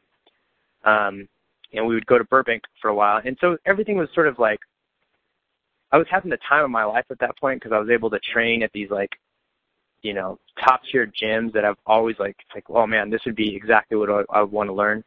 But then it started, started falling apart because it was like hard to go to Burbank and um eventually Jesse was moving out of this apartment in Hollywood and it was like okay well it just it was like a natural transition like I said I was going to leave and everything's kind of shifting so um so I headed back to Bakersfield uh to you know, basically I had a kind of a plan that I wanted to to to basically do some technology stuff, and I was kind of working on an uh, app at that time, so it shifted naturally. And uh, you know, I headed back to LA, or sorry, back to Bakersfield.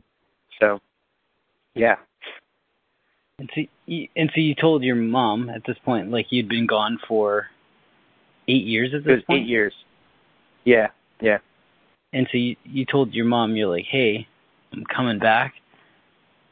Yeah, it was kind of crazy because the whole time I was in LA, my mom would always ask like and I always got the sense that people were like, "Oh, so when are you coming back?" Like it was so weird. And in my head, I'm like, "There, w- there was no going back." I was like, "No, what do you mean?" And so when it was time, I, I forgot, you know, I forgot the conversation. I didn't even tell people that I stopped going to USC. Like that was a big deal that I got in, and I just decided to stop going because you know, it wasn't helping me and stuff. And, you know, I, I don't know. I, I just eventually told them, yeah, you know, I'm, I'm going back, but I had the intentions of moving to the Bay Area. In fact, dude, you know, it's funny because we talked a little bit about Tim Ferriss.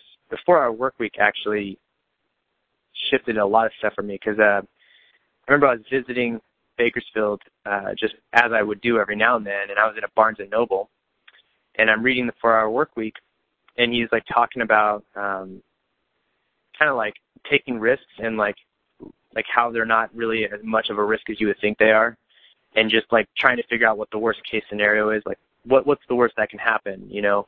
And so i'm like reading this and i'm like yeah you know you're right. And i thought to myself i've always wanted to go to big sur i've always wanted to see it so that night that day i just i uh called into work it was a sunday and i was working at this uh, i was doing design for a it was like a wholesale body jewelry company so they would make like, you know, body jewelry and I was helping them make catalogs and stuff. And uh so I called in and I was like, you know, I'm not gonna not gonna be there. I used like a vacation day. And I just drove up to, you know, up here north to Big Sur. And this was the day I made the decision actually. Uh so I drove up to Big Sur, got here probably around like one AM, slept in my car, woke up, and I was actually calculating the worst case scenario as Tim prescribed, and I'm thinking, well, the worst case scenario would be my car would break down and I couldn't call, like my, I would have no cell phone service or I couldn't call anybody. And um, so I'm driving up and down Big Sur. It's like, you know, first thing in the morning because like the sun woke me up, shining in the car, and um, I was tired and I was like, well, I shouldn't be driving up and down the one. You know, it's kind of a windy road. Um, as tired as I am, so let me just pull over and take a nap pulled over, took a nap, and I forgot to turn my car lights off. So my battery died in my car, and there really was no service up there. So the worst case did happen to me. and I'm like, oh crap, like that, that's so funny. Like I calculated the worst case, and here here it is.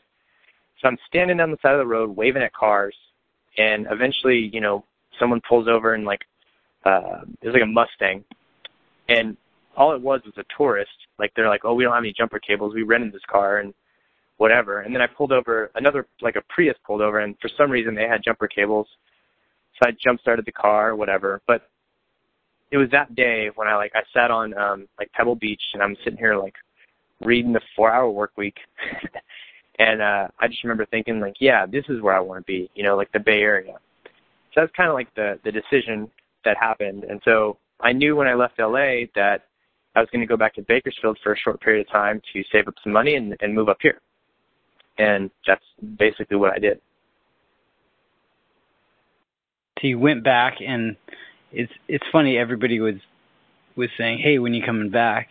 Meanwhile, in your brain, yeah. you're like, "Yo, I'm the two and five hundred. Don't you understand that? Like that's a pretty exactly. that's a pretty crazy stat. I'm I'm the guy who's not leaving, so I don't know why you think that I'm coming back." And then right. when you went back, were people like, "Oh, cool, good to see you back. I knew you'd come back." No, no, nobody was like, "Haha, gotcha." And plus, I felt like a very, I had like a, a sense of self confidence because it was really a tough conversation that I, I had to have with myself that day um, on Pebble Beach. It was like, it was like, what do you want? It was like that kind of conversation, and I had to be really real with myself because things weren't going the way I wanted them to go. Things weren't panning out like I thought, and so it didn't really matter. I mean, I'm kind of like a, uh, you know, kind of bullheaded guy, I guess. As you can, maybe you could probably tell, like getting out of the military and like just doing stuff that just kind of going against the grain of things. Um, it didn't really matter to me anyway if people would have felt that way, but I just kind of decided, you know, this is what I want to do, and I just changed my mind, you know. But nobody, everybody was very supportive. Um, so yeah, I just when I came back, it was a little weird because Bakersfield didn't have like a lot of like graphic design gigs, and that's kind of what I um, started, you know, developing as my skill set, uh, you know, after about like, I think at this point I'd been like doing it for about five, six years. And so I ended up, are you familiar with Gary Vaynerchuk? Oh yeah. Okay. So, so Gary talks about learning to sell stuff. And I, I was also like a big wine library guy. I, I would watch wine library TV all the time. And, um, so when I moved back to Bakersfield, I couldn't get like a graphic design gig because there was not much to be had there in Bakersfield. So I found this wine shop, and I was like, you know, I'm, I've been learning about wine. I'm interested in it. I want to learn how to sell stuff because that's like a skill set that it's always going to help you. So I ended up getting a job. Kind of, it kind of humbled me because you know I'm a little bit older at this point, and it's it's like a wine bar slash wine retail shop. And I would see people who'd come in that I went to school with, and they were like having these like successful careers, and here I am working retail, like, like just ringing them up. You know what I mean? And um, it's kind of crazy. Like it was a little piece of humble pie, but I also kind of knew what I was learning, uh, which was how to sell stuff. And I was using basically his approach, and I would I would literally pan wines. I would say no, don't buy that and if they would, you know, if they wanted to buy some expensive wine, I would say, well, this one's better and it costs half the price. I was literally just out of his playbook um, because I was like, you know, I'm, I'm basically going apples to apples here. Like I'm going to learn how to sell wine, and he talks about selling wine, so I'm going to do exactly what he's doing and develop myself in this way. And you went from being from rubbing elbows with all these people to this gig where from an outsider's perspective, it's like, oh, look at Jason. Now he's just working retail, yep. selling wine, and yes, meanwhile sir. you're sitting there going, I'm building the tools in my tool belt and I'm putting them in there because like you don't even know what I'm using this for. I'm just putting ammo in the machine right now. Yeah, man.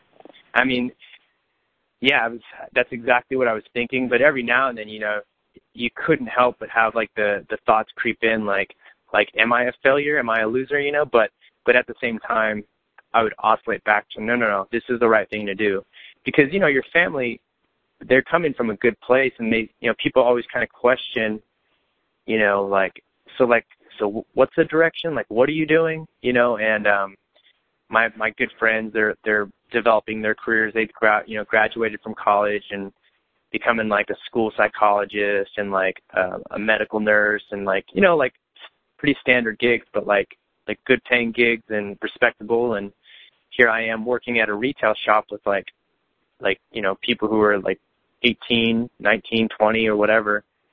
And uh yeah, it was a little piece of humble pie, but I like you said, I also kind of knew I was putting the tools in my tool belt. So um, a little bit of both, yeah, really. That, that linear path. It's that linear path, and I think it's also societal, right? Where society tells us like that's the way you should do it, and now there's more attention, there's more um, exposure for the other school of thought, where it's like, yeah, like not, I don't want to say follow your dreams, but do things that are uh, do things that are of interest to you and you don't necessarily have to have some direct or linear path in order to be successful. And I think that's always a yeah, hard man. thing where it's like you, you, when you have these honest conversations with yourself and you're like, no, I'm doing things that feel right for me when they when they are humbling, right? Or they're not things that you pictured because you, mm-hmm. you're sitting there envisioning other things, right? Like for you, it sounds like you're envisioning, hey, I'm going to get this next big role. Previously, like the years before, I'm going to get this big role. I'm going to make it. Um, I'll generate some wealth from that, and my life will take a different direction. Meanwhile, you're sitting there going, what the fuck am I doing with my life? Even though you had an honest conversation with yourself to be like, I know this is right. Deep down, I know this is right you question it, and that's that's natural. That's the way I am. I know a lot of people that are like that too. You don't know yeah, if it's I, right, I but think, you actually know it's right. Yeah, I mean, you've really touched on some stuff here. Um, I mean, everything you just said about like sort of following the the intuition um, of like this feels right and like I know what I'm doing. But I think that unless you're super self assured, like like a Gary Vaynerchuk, where you absolutely know what kind of animal you are, you're like, I know what I am, I know exactly what I'm about. Like if you're not that, then I think it is kind of healthy maybe to question yourself a little bit because you're just you're just checking in and being honest about what what the heck's going down. Um, so I think it is kind of valuable in some way to sort of question these things, especially early on. Um, you know, maybe even to some some degree today, but I think more and more I'm hitting my stride because I literally am following exactly like the intuition of okay, this is the right thing to do, and for a lot of like, I wouldn't want to give, you know, general advice, but for people who are kind of confused about stuff, I would say if it doesn't feel natural, like if it's, if you have to try too hard, it's probably not the right thing. Like you're probably not that good at it. Um, or, you know, like these types of things, like follow the, follow your curiosity, your intuition, even if it seems super unrelated to what you thought you were going to be doing, because in a weird way, it comes it has a way of coming back around and playing back into the big picture. At least that's what I'm finding, and that's what it feels like today. Um, so yeah, you just kind of said a bunch of stuff that I think uh, it resonates with me for sure. Yeah, man. I mean, I'm I'm on the same page. I I try to be honest with myself as much as possible and have these introspective conversations where you go, "Is this right? Am am I doing whatever it is you're doing?" And I got to I've gotten I guess it's like a slow progression, but I've gotten to a point in life where I will only ever do things that interest me. So if I'm interested yeah. in it, then I'll do it, right? So it's like, hey, I I love podcasting. I've listened to lots of podcasts for tons of years. It's just like something I love. I'm going to do that, right? I'll figure out how to do it. Hey, I've never produced um, uh, any like produced video, but nothing at scale, right? Like never had a script get picked up or sold to show. I'm like, I'm gonna do that.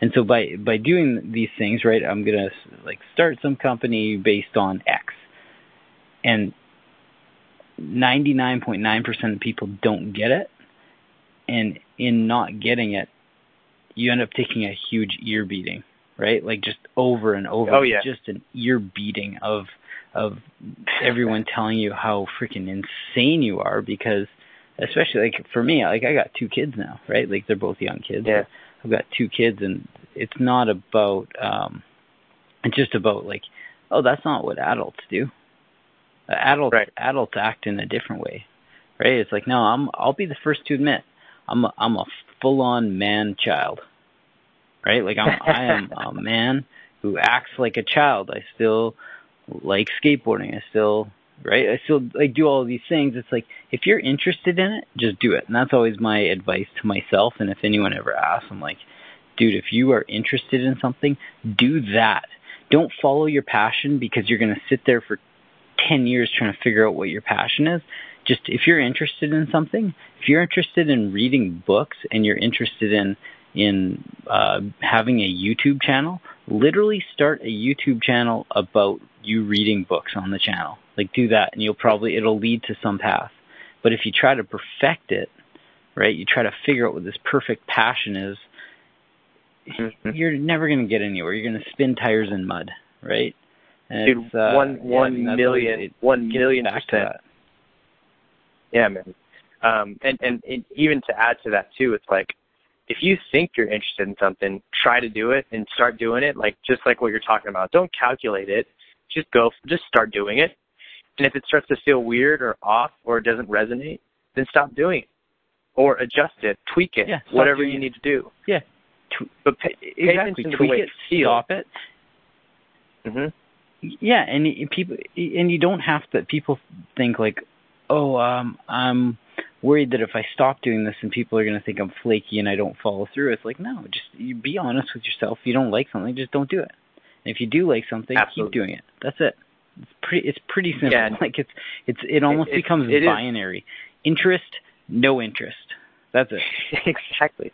Exactly. And that flaky thing, I think the flaky thing, where that kind of comes from sometimes is a lack of self awareness. Like, you know, it's like, am I being flaky? Am I not? Well, you probably don't know what you're all about yet, which is why it starts to feel flaky because you're kind of also worried about what people think. Like, there's a few components there. But once you figure out what you're all about, like once you understand your dimensions, like your strengths, your weaknesses, what interests you truly, not because it's supposed to or because it can tie into a business model somehow, but because you you just like to do it. Like once you kind of dial those things in, then it absolutely becomes binary, and then you can actually start doing something and then go, oh wait, this isn't working. You can stop, and people are like, hey, why are you flaking? And you're like, hey, this isn't flaking. This is just part of the process. I had to do this piece, understand that I didn't like this piece, and now I need to do something different. Um, that sort of relates to that piece, but it's it's really just an evolution or an iteration of of sort of self discovery or discovering what it is that you're all about, what you're trying to put out. Exactly, and being so self-aware that you mm-hmm. know that it's it's ongoing. Like it's not like oh I've figured myself out. Yeah, I've figured like I I want to think that I've figured myself out as of this day. Not to get too philosophical, but as of this day on Earth and maybe tomorrow I'm exposed to some new situation that makes me think differently about the world, and that becomes another um, avenue of interest. Does, you can hold 20 interests at once. You can hold a thousand interests at once. It doesn't matter. Uh, and I get, I, I don't want to be cliche by just going back to Rogan. It's just it's something that's come up in conversation, but it's like he likes hunting. He's into comedy. He likes UFC he likes I don't know, he likes a bunch of shit, right? And yeah. you like certain things and I like certain things and it's just like you can have all of these interests and it's not weird. You don't have to be like, well, uh, the mental model for a hunter is that I'm going to have to start acting like a hunter and looking like a hunter, and I can't be into the other things, or a comedian or a whatever. Just do yeah, do man. you, and you're you're good to go.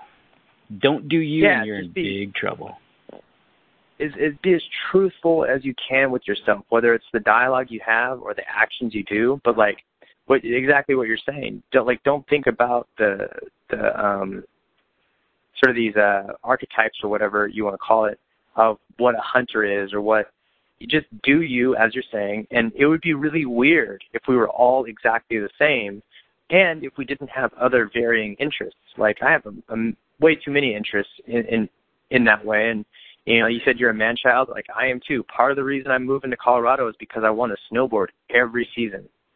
Every season I want to snowboard. And um, you know, California's had a couple crummy seasons, but that's just a priority. I'm like, you know what? I have probably about 30 good seasons in my lifetime if I'm lucky.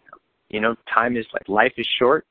Like I'm gonna be next to a mountain where there's a bunch of snow, so I can do that because that makes me happy as shit.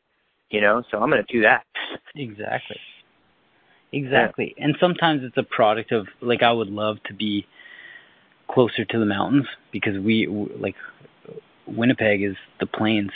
Like it is the Great mm-hmm. Plains. It is as flat as you get for as long as you can see, for for hundreds and hundreds of miles, right, in every direction. And I love snowboarding too, and I love being in the mountains, but I don't have that, right? I don't have the opportunity to do that without going on a major trip. So then I figure out other ways to use the call it the infrastructure and embrace the seasons that we have here. So it gets super cold yeah. in winter, go ice fishing because you can, right? I'll go play go. hockey outside on an outdoor rink because you can, right? Like you can't do that in other places. So it's like, no, enjoy what you do have, make the most of that area and don't yearn for things that you don't have, right? And it doesn't mean no, don't move to somewhere because you really want to be around mountains. It's like gets back to that Ferriss stuff where it's like, yeah, you want to do something, mm-hmm. get up and do it. Don't don't wait for the perfect opportunity. Just start making things happen. And so um, you end up, and when you go to Colorado, like there'll be new things that you didn't know that you were interested in. Like, man, I don't know if you're into hunting or not into hunting now, but Colorado is full of elk, right? Elk. Like just full elk, huge elk. elk. Dude, Dude, you, yeah. You, I mean, you you can yeah. just like you, you can crush elk, right? Like yeah. that might be a thing. Well, yeah, I mean that's part of the plan too. Is like I, you know, I've shot, I've shot, you know, plenty of guns in my time, but um, you know, I've never gone full on hunting, um, and that is part of the plan. Is like, you know, that does seem like something that I'm very interested in. I've, you know, I've watched Meat Eater. You know what I mean? Like, I'm like, I do want to do that. Oh, um, oh, great. So yeah, man. I mean, that's part of yeah, that definitely captures my uh you know, it gets me excited anyway. Like I want to go to New Zealand and do that, you know, and and even growing up in Bakersfield, I mean, while it is a city and people have the wrong perception of it, there's also like a lot of my one of my good buddies, Scott, um when I was like younger, I'd go to his house, this house that his dad built. They have like you know, horses and stuff and then mounted up there, not not to glorify like killing animals, but you know, like boar and like all these like uh he had I think he had one elk and a couple deer, and you hear these stories and you're like, oh man, that's crazy. Like the time the the freaking boar almost killed him, you know, like I don't know what it is, but you're just like that's that's pretty savage. like something about that I want to do. I don't know why, but uh yeah, that's definitely part of the plan, like hunting. And I know elk is a Colorado is a place for elk. So at least in Cal, I'm sorry, at least in uh, the U.S. Oh yeah, you're you will be in the right place. I mean, they're they're plentiful there, and they're huge, and the meat yeah. is delicious. So you'll be in the right place. Yeah, dude, you're making that's the crazy thing is right that, now. Uh, an elk steak or elk, oh, you can do so many things with elk. Elk bratwurst, like elk, elk sausages. Oh, freaking ridiculous! But it's that's Dang, the crazy man. thing is that you hear people like you say, "Hey, I want to get into hunting now," or "I want to get into like like you said, your dad skateboards and he's older, right? And people, yeah, yeah. if you if you want to start anything at any age that you haven't done previously, people think you're losing your mind or you're crazy right. or you're just like you're a lost soul. Instead of being like, hey, good for you for following your interests, not even your dreams, just for doing things that interest you. Like maybe one out of every freaking hundred people will pat you on the back and be like, "Hey, good for you." And it's not that you do it for the accolades, but the other 99 will sit there and give you an ear beating. And the closer the degree in separation those people are from you, or like I guess the closer they are to you, the louder and harder that ear beating is because they're just like, "What the fuck are you doing? Hunting? You're moving. You're going to be a hunter, and you're snowboarding." you literally are losing your mind. like find a direction in life, right? Meanwhile, it's like the yeah. end game is the long game, and you're always going to end up in the the place where you should be. Yeah, man. And I mean, you're you're saying all the it's like the key things, and that's why what's kind of trippy about this whole anchor thing is, you know, the reason I got on that platform. And you're talking about how things can change in one day. Well, jumping on that platform, I'm like, man, this is actually I love this medium, and the reason I'm on that platform is to exchange these ideas that you're talking about. I mean, look, man, we're we're talking about the same stuff. We're ba- we might as well be carbon copies. I'm sure we're we're different, but man, we have a lot in common. And um, to make these connections Absolutely. and sort of, you know, uh, reflect off each other about like what we've learned and how we're really not that crazy. In fact, we kind of come up with some of these same conclusions in isolation because everyone else around us is. I mean, I don't know your experience, but you're kind of talking about um, sort of the dominant culture that almost serves as white noise because they want to make you feel like you're you have two heads because you you have a multiple interest and you you want to try things out and you're not trying to be a lawyer or a doctor or you know whatever it is. So yeah i mean yeah that's all i got to say really about that. Yeah and i mean it's i think it's hard to because we have to also understand like regionally we're in different areas. Um, from a content mm-hmm. perspective though we're both consuming what it sounds like to be somewhat similar content uh, mm-hmm. outside like just outside of anchor altogether. And it's hard to keep an unbiased lens and not think like oh yeah they're just drinking the kool-aid. They're indoctrinated with all these thoughts and ideas. It's like no there's yeah. there's a lot of different content. Maybe there's some some similar content, but there's a lot of different content that we've been exposed to through our our entire lives, and it's like we're coming up with this conclusion because we both come from very different places, um, and have had different experiences, and we see that other people are doing things, and it's not about following this the path of other people and saying, "Oh, that's how you be successful." It's like, no, just do you, and you'll be successful. But you see all these yeah. other people just doing things and they're they're just sharing their stories and I'm like, man, as soon as I started just focusing on stuff that was important to me, the puzzle pieces started falling together. Yep. And that's kind it's literally of that's creating the direction, right? Yeah, it's literally creating priority. I mean, that's what happened. This is like why I'm going the direction I'm going with, you know, I've, I've literally just looked at everything. I said, what's important? Okay, now what's the first important thing? Now what's the second important thing? What's the third? And when you go down that list and you create that priority and you start sort of checking it off, I mean, you don't have to argue with yourself about whether that resonates or not. I mean, you already know, like, that's what I want to do. And so everybody else who's talking, I'm like, I don't care, you know? So, yeah, I mean, you know, I feel like I'm rambling here, but that, what you just said, uh, you know, makes a lot of sense to me. So. And so you're like right now you're out in the valley. You're you're working out there. You mm-hmm. moved from Bakersfield to the valley without knowing what you were going to do out there. Well, so when I moved back to Bakersfield, um, I had some kind of you know I I feel like I'm a a creative guy. I'd like to think I'm creative at least with some of these. I like to solve problems, and so when I moved back to Bakersfield, I actually had an idea for to build an app and I hired a team of people. Um, one guy who was like local, but he had a team of like uh, people overseas, and I built this app, put it on the Google Play Store, and it was pretty successful. Like four and a half stars, fifty thousand downloads. Um, I mean, it was hard, man. It, it took me 18 months to do this. It was really that's a long story in itself, but um, you know, this is my brush up. Like I'm brushing against like sort of technology and going, okay, I think I want to do something like this. And I'm currently a graphic designer, so um, you know, it, seemed like the next logical step in a way, I mean, was to come to San Francisco and see who's here, what's here, and and get in the mix, um, and just check it out, you know. So uh, that's that's kind of what I did. I made that plan and I came up here. I mean, I I'd already knew that I wanted to check out this area anyway because I felt like I wanted to get away from LA uh, but I wanted to stay in California. So, you know, kind of going back to what we are talking about before, which is you make a decision, you follow your interest.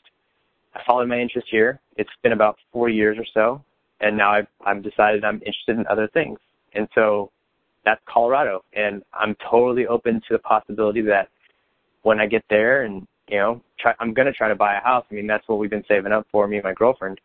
Um, we're the plan is to buy a house there, and uh, but we, we're also open to the fact that that could change too, and we might go somewhere else or do something else. Um, but you might be trying to follow a, a through line or a story here. Um, so, I'll, you know, if you want to ask me a question about how I, you know, what's next or whatever, you know, go ahead. this dude, the story is the whole conversation. So the what yeah. was that app that you that you dropped? Yeah. So okay, it's, you have to.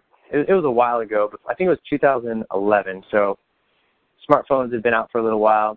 Um, a big problem with these smartphones is people wanted to, you know, obviously wanted to text all the time, and the the screens on these things were just super bright. And so I'm looking at this. I'm coming from like a photography background, knowing, understanding light and understanding like how this could be manipulated. So I built an app called Low Light, which what it did is it took the um, it was literally I don't know if you know what a fab is, which is a floating action button. Um, this is before fabs existed. I basically came up with this idea of like, what if you had this button that could overlay over your whole operating system and you could dim it down as low as you want. So you could literally be in your bed and the person next to you wouldn't be even bothered because, you know, the, the, the setting is so low. And I thought that was a pretty cool idea, but it took me so long to execute that um, there was a couple apps that finally hit the market and they got most of the share. Like the main one, it was a horrible app, but I mean the the, the user experience really sucked. But they had like a million downloads, and I was so sure. I'm like, oh, I'm going to invest in this, and this is going to make me, you know, I'm going to make some cash. I was kind of following. It was, you know, still a little convoluted here, where I was like following my interest, but kind of like making it a business plan at the same time instead of just making something. Um, so I built this app, and you know, it, it was in my mind it was still a success because it was something that I was able to put in my portfolio, and then it got me the next gig. It got me hired at a this healthcare technology company up here. It was like one of the things I showed them, uh, specifically like my the my manager who hired me. I showed it to him, and he was like, "Oh wow, this is like super impressive. Like, how'd you do this?" And I was like, "Yeah, like kind of worked with a team of people. Took took a little while, but you know, finally built it, and and here it is, you know. And so, it, in a way, it was its own success. It just it didn't it didn't make me the millionaire that I thought it would, and I, I'm kind of joking about that, but you know, like it didn't come with that financial success where I thought, oh, you know, I'll sell it for 99 cents and you know get X amount of dollars or whatever. So that that's what I built out when I was in Bakersfield, and you know, I kind of figured it would I didn't know really what the future of it was. I just knew that I was going to sort of play with this technology because I was following my interest to some degree, you know? Yeah, like you're just doing something that you thought, hey, I want to learn more about this. I want to challenge myself, see if I can actually right. make this come together, and then you do it. And then there's always that thing that's like nipping at the in the back of your mind. It's always it's like being the actor and you're sitting there going like, "Oh, I'm going to get this next script and that's going to make me right. muchos dineros." Yeah. You know, like Yes, sir. That's the hard thing and it's it's and you're you're being rational though, right? Like you're being rational to think, "Hey, how how could I possibly make a little bit of money off this because that's normal, right? It's like not everything in life is or can be an art project, and not everything should be like a hardcore business. There's this hybrid in between. Yeah, man. And I really it's, believed uh, in it uh, too. Like it was, yeah. I was literally building something that I wanted. I was like, I want to be able to be in a movie theater. This is back in the day when like a lot of, it felt like people were still going to movies. I don't know if people still do that or whatever, but I could be in a movie theater, dim my screen all the way down. No one will even know I'm texting right now because, you know, so was, I was actually scratching my own itch. I was trying to do everything, you know, that that are sort of these popular, uh, you know, these guys talk about, whether it's Seth Godin, Tim Ferriss, Gary, whoever it is. Um, and those aren't their specific words, but I was like, I'm following their advice, going, yeah, I do want to do this, and but it can also make me, you know, it, it kind of filled all needs. Um, but you know, it didn't it didn't pan out to be the success. It was just another failed project that I had done, which is fine because that's experience, you know. And but I was actually using it, and people were loving it too. Like on the Google Play Store, people were like, "Oh my gosh, this app is the best," and you know, that just made my day, man. Like reading that stuff, uh, like wow, I actually built something that people like and they use. And I, I had a horrible strategy, which is I, I did like a free based. I, I, it was totally free, and I thought somehow I could do a, in-app purchase, but I biffed, I biffed the model. Like I just didn't do my due diligence on that part. I think I was too focused on the build of the app, and so when I submitted it, it could only be a free app, and I didn't have enough cash to go back to the developers and say, hey, we need to do a, an in-app uh, an in-app purchase version of this. So, you know, it, it never made any money, but it also it was sort of like a safe bet. Like I, I didn't lose, you know, it wasn't like I lost my shirt off that or anything. Um, so it was a really good learning experience, as corny as it sounds, but I, I got a lot of experience from that. Of course, and it's I mean it's there's social proof, like you said, that you got hired at that healthcare tech company because of what you'd done with it. And it's it's not uh-huh. a failed project. I mean, fifty thousand downloads isn't that's it's not um that's not a just like a low number of downloads. That's significant enough, right? Like, yes, we're not talking yeah. about uh, heavy platforms that would have millions and millions of downloads, right? Th- those are those right. apps are far and few between. Lots of apps have downloads in the hundreds or even like the mm-hmm. low thousands. They don't even have like tens of thousands of downloads. So it's fifty thousand is not. I would not call it a failed project. It's you. You said to yourself, you're like, man, I'm to do this. I'm to figure out how to do it. I'm to launch it. There it is. Boom! It gets downloaded. Makes a difference in people's lives. You learn something from it, and it's just one of those things that like sits in your back pocket. You're like, hey, I, I wanted to prove to myself that I could do it, and I did it. And it's not about um, it's not about bragging rights. It's not about being confident in yourself with like, oh, I can do this. It's just about, hey, this is all about self accomplishment, and that's that's the way that's the way I personally try to live my life, and it sounds like you do too. Yes, sir. And I mean, to you know, it that 18 months, I worked so hard on that thing, man, and it it you know, to your point of like, I guess, I guess just the accomplishment of it all, like there were so many times I thought it it was never going to happen.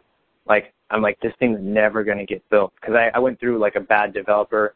And to be fair, he, he wasn't a bad guy. Maybe you know, I, I learned a lot. I gained a lot of experience. Um, you know, the hiring process and and just working with people and because I'd have to drive down to San Diego to meet with this guy. And I was thinking, you know, I don't want to hire anybody who's overseas because there's a ton of problems you can have with the communication. I want to meet meet with somebody in uh, the U.S. that I can see face to face and really show them my vision. And that ended up not working out. And um, I had to force this thing. I mean, I worked day and night on it. When I would get done selling wine, I'd come home and I would start mocking up stuff and like sending it over to the new developers. And I think we were about a year. We were over a year in with the the first guy, and he was just biffing it. Like I couldn't get him to do it. And he's he's telling me all the problems and this and that.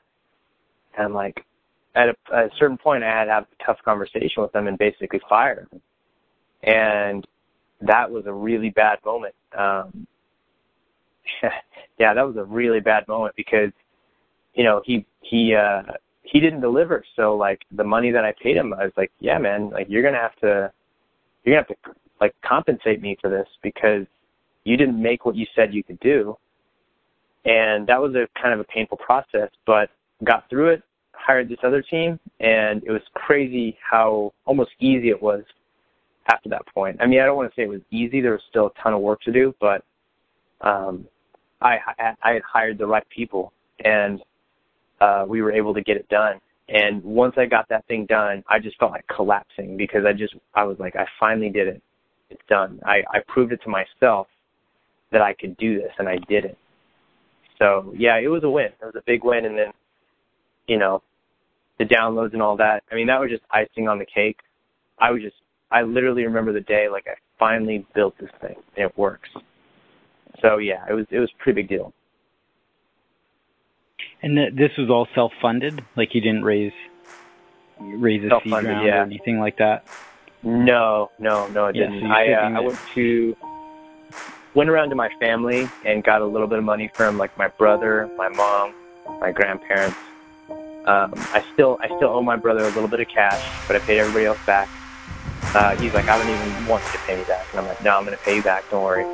Um, but right now we're saving for a house, you know. But uh, but anyway, so yeah, like I, I did that, and I also put my own personal money into it, and um, a lot of time, a lot of time spent. Like I kind of look back at it and go, man, like you know, I felt like I I probably shouldn't have spent as much time as I did. Like I can see all my like where I could have done better and I could have been more efficient, but that's just called experience. Like I was going into something like I didn't know what I didn't know, that kind of thing where I just went into it sort of blindly and and I'm glad I did because otherwise like how else do you learn this stuff? Like you could sit around thinking about it all day long, but you really gotta log the hours and go through the trials and tribulations and and kind of eat shit a little bit. You know, you got to eat shit every now and then and and go, okay, you know, that sucked or that didn't work, and then figure it out on the next time around.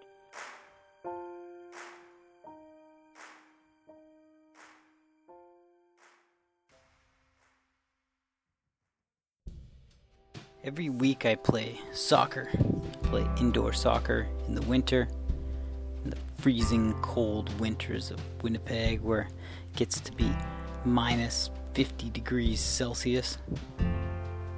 Pretty cold. And in the summer I play outside like normal people do, play on good old patches of grass. And one time I started playing a little bit harder. I tend to play hard as it is, I just like to go in there and grind and hustle and do what you gotta do. But everyone noticed and they're like, man, what what are you doing that like what did you eat this morning? And surprisingly it wasn't what I ate, it was what I was using as supplements. So I tried out these new things, these mushroom blend nutraceutical caplets. They were called Shroom Tech Sport. They're by a company called Onnit, O N N I T. Anywho, heard about Onnit actually through uh, through Joe Rogan's podcast, and uh, it's this nutraceutical company. Ironically, the nutraceuticals they've got a bunch of stuff: Alpha Brain, New Mood, Shroom Tech, Shroom Tech Sport. Um, they got a bunch of great stuff, and they're all these like supplements you can take that help give you different like boost energy or um, give you mental focus, if you want to call it that, uh, for for if you're thinking or putting your good old noggin to the test, your brain, giving it some exercise. Anyways, tried out these supplements, this Shroom Tech Sport, and uh, it legitimately gave me more. I wouldn't say more energy, more stamina. Just gave me a little more hustle in my step, allowed me to go a little longer, a little harder, and. Uh, I'm skeptical about this kind of stuff. Don't want to buy into it right away, but it worked. Like it legitimately worked. And so I've been using Shroom Tech Sport regularly, and I love it.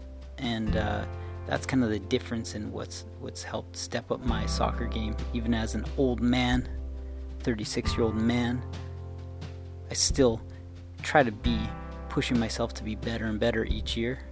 Just kind of personal goal and and uh, yeah little things like shroom tech sport make a big difference. So this podcast is brought to you by the gentle folks gentle men and gentle women over at onnit o-n-n-i-t dot com. Uh, they're just a total human optimization company. So they've got all these great nutraceuticals and things like kettlebells and and uh, different exercise equipment and um, I guess I've got exercise gear if you want to call it that different things. But yeah go check out Onnit um, really great peeps over there so thanks to Onnit for all they do. It's also brought to you by a company that wouldn't exist if we had to navigate by the stars. So we don't have to navigate by the stars anymore thanks to cedar and moss Cedar and Moss is a mid century modern lighting company based out of Portland, Oregon. And they blow the glass, uh, they make the metal, they fabricate everything by hand, and really true craftsmen of craftspeople, I should say, of what they do. So Cedar and Moss, C E D A R A N D M O S S dot com. Cedar and Moss is uh, is a company that's got the lights dialed in. So if you're afraid of the dark, if you don't want to navigate life by the stars, or if you just want to have a good bedside nightlight, go check out cedarandmoss.com. They will hook you up. So, thanks to Cedar and Moss, podcast is brought to you by them as well.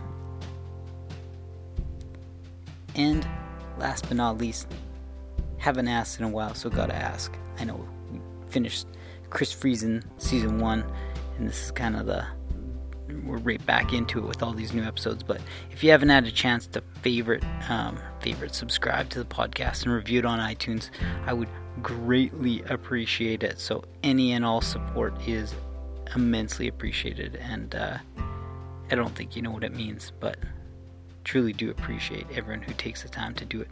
Small ask, big return. Thank you kindly. And we'll see you next week.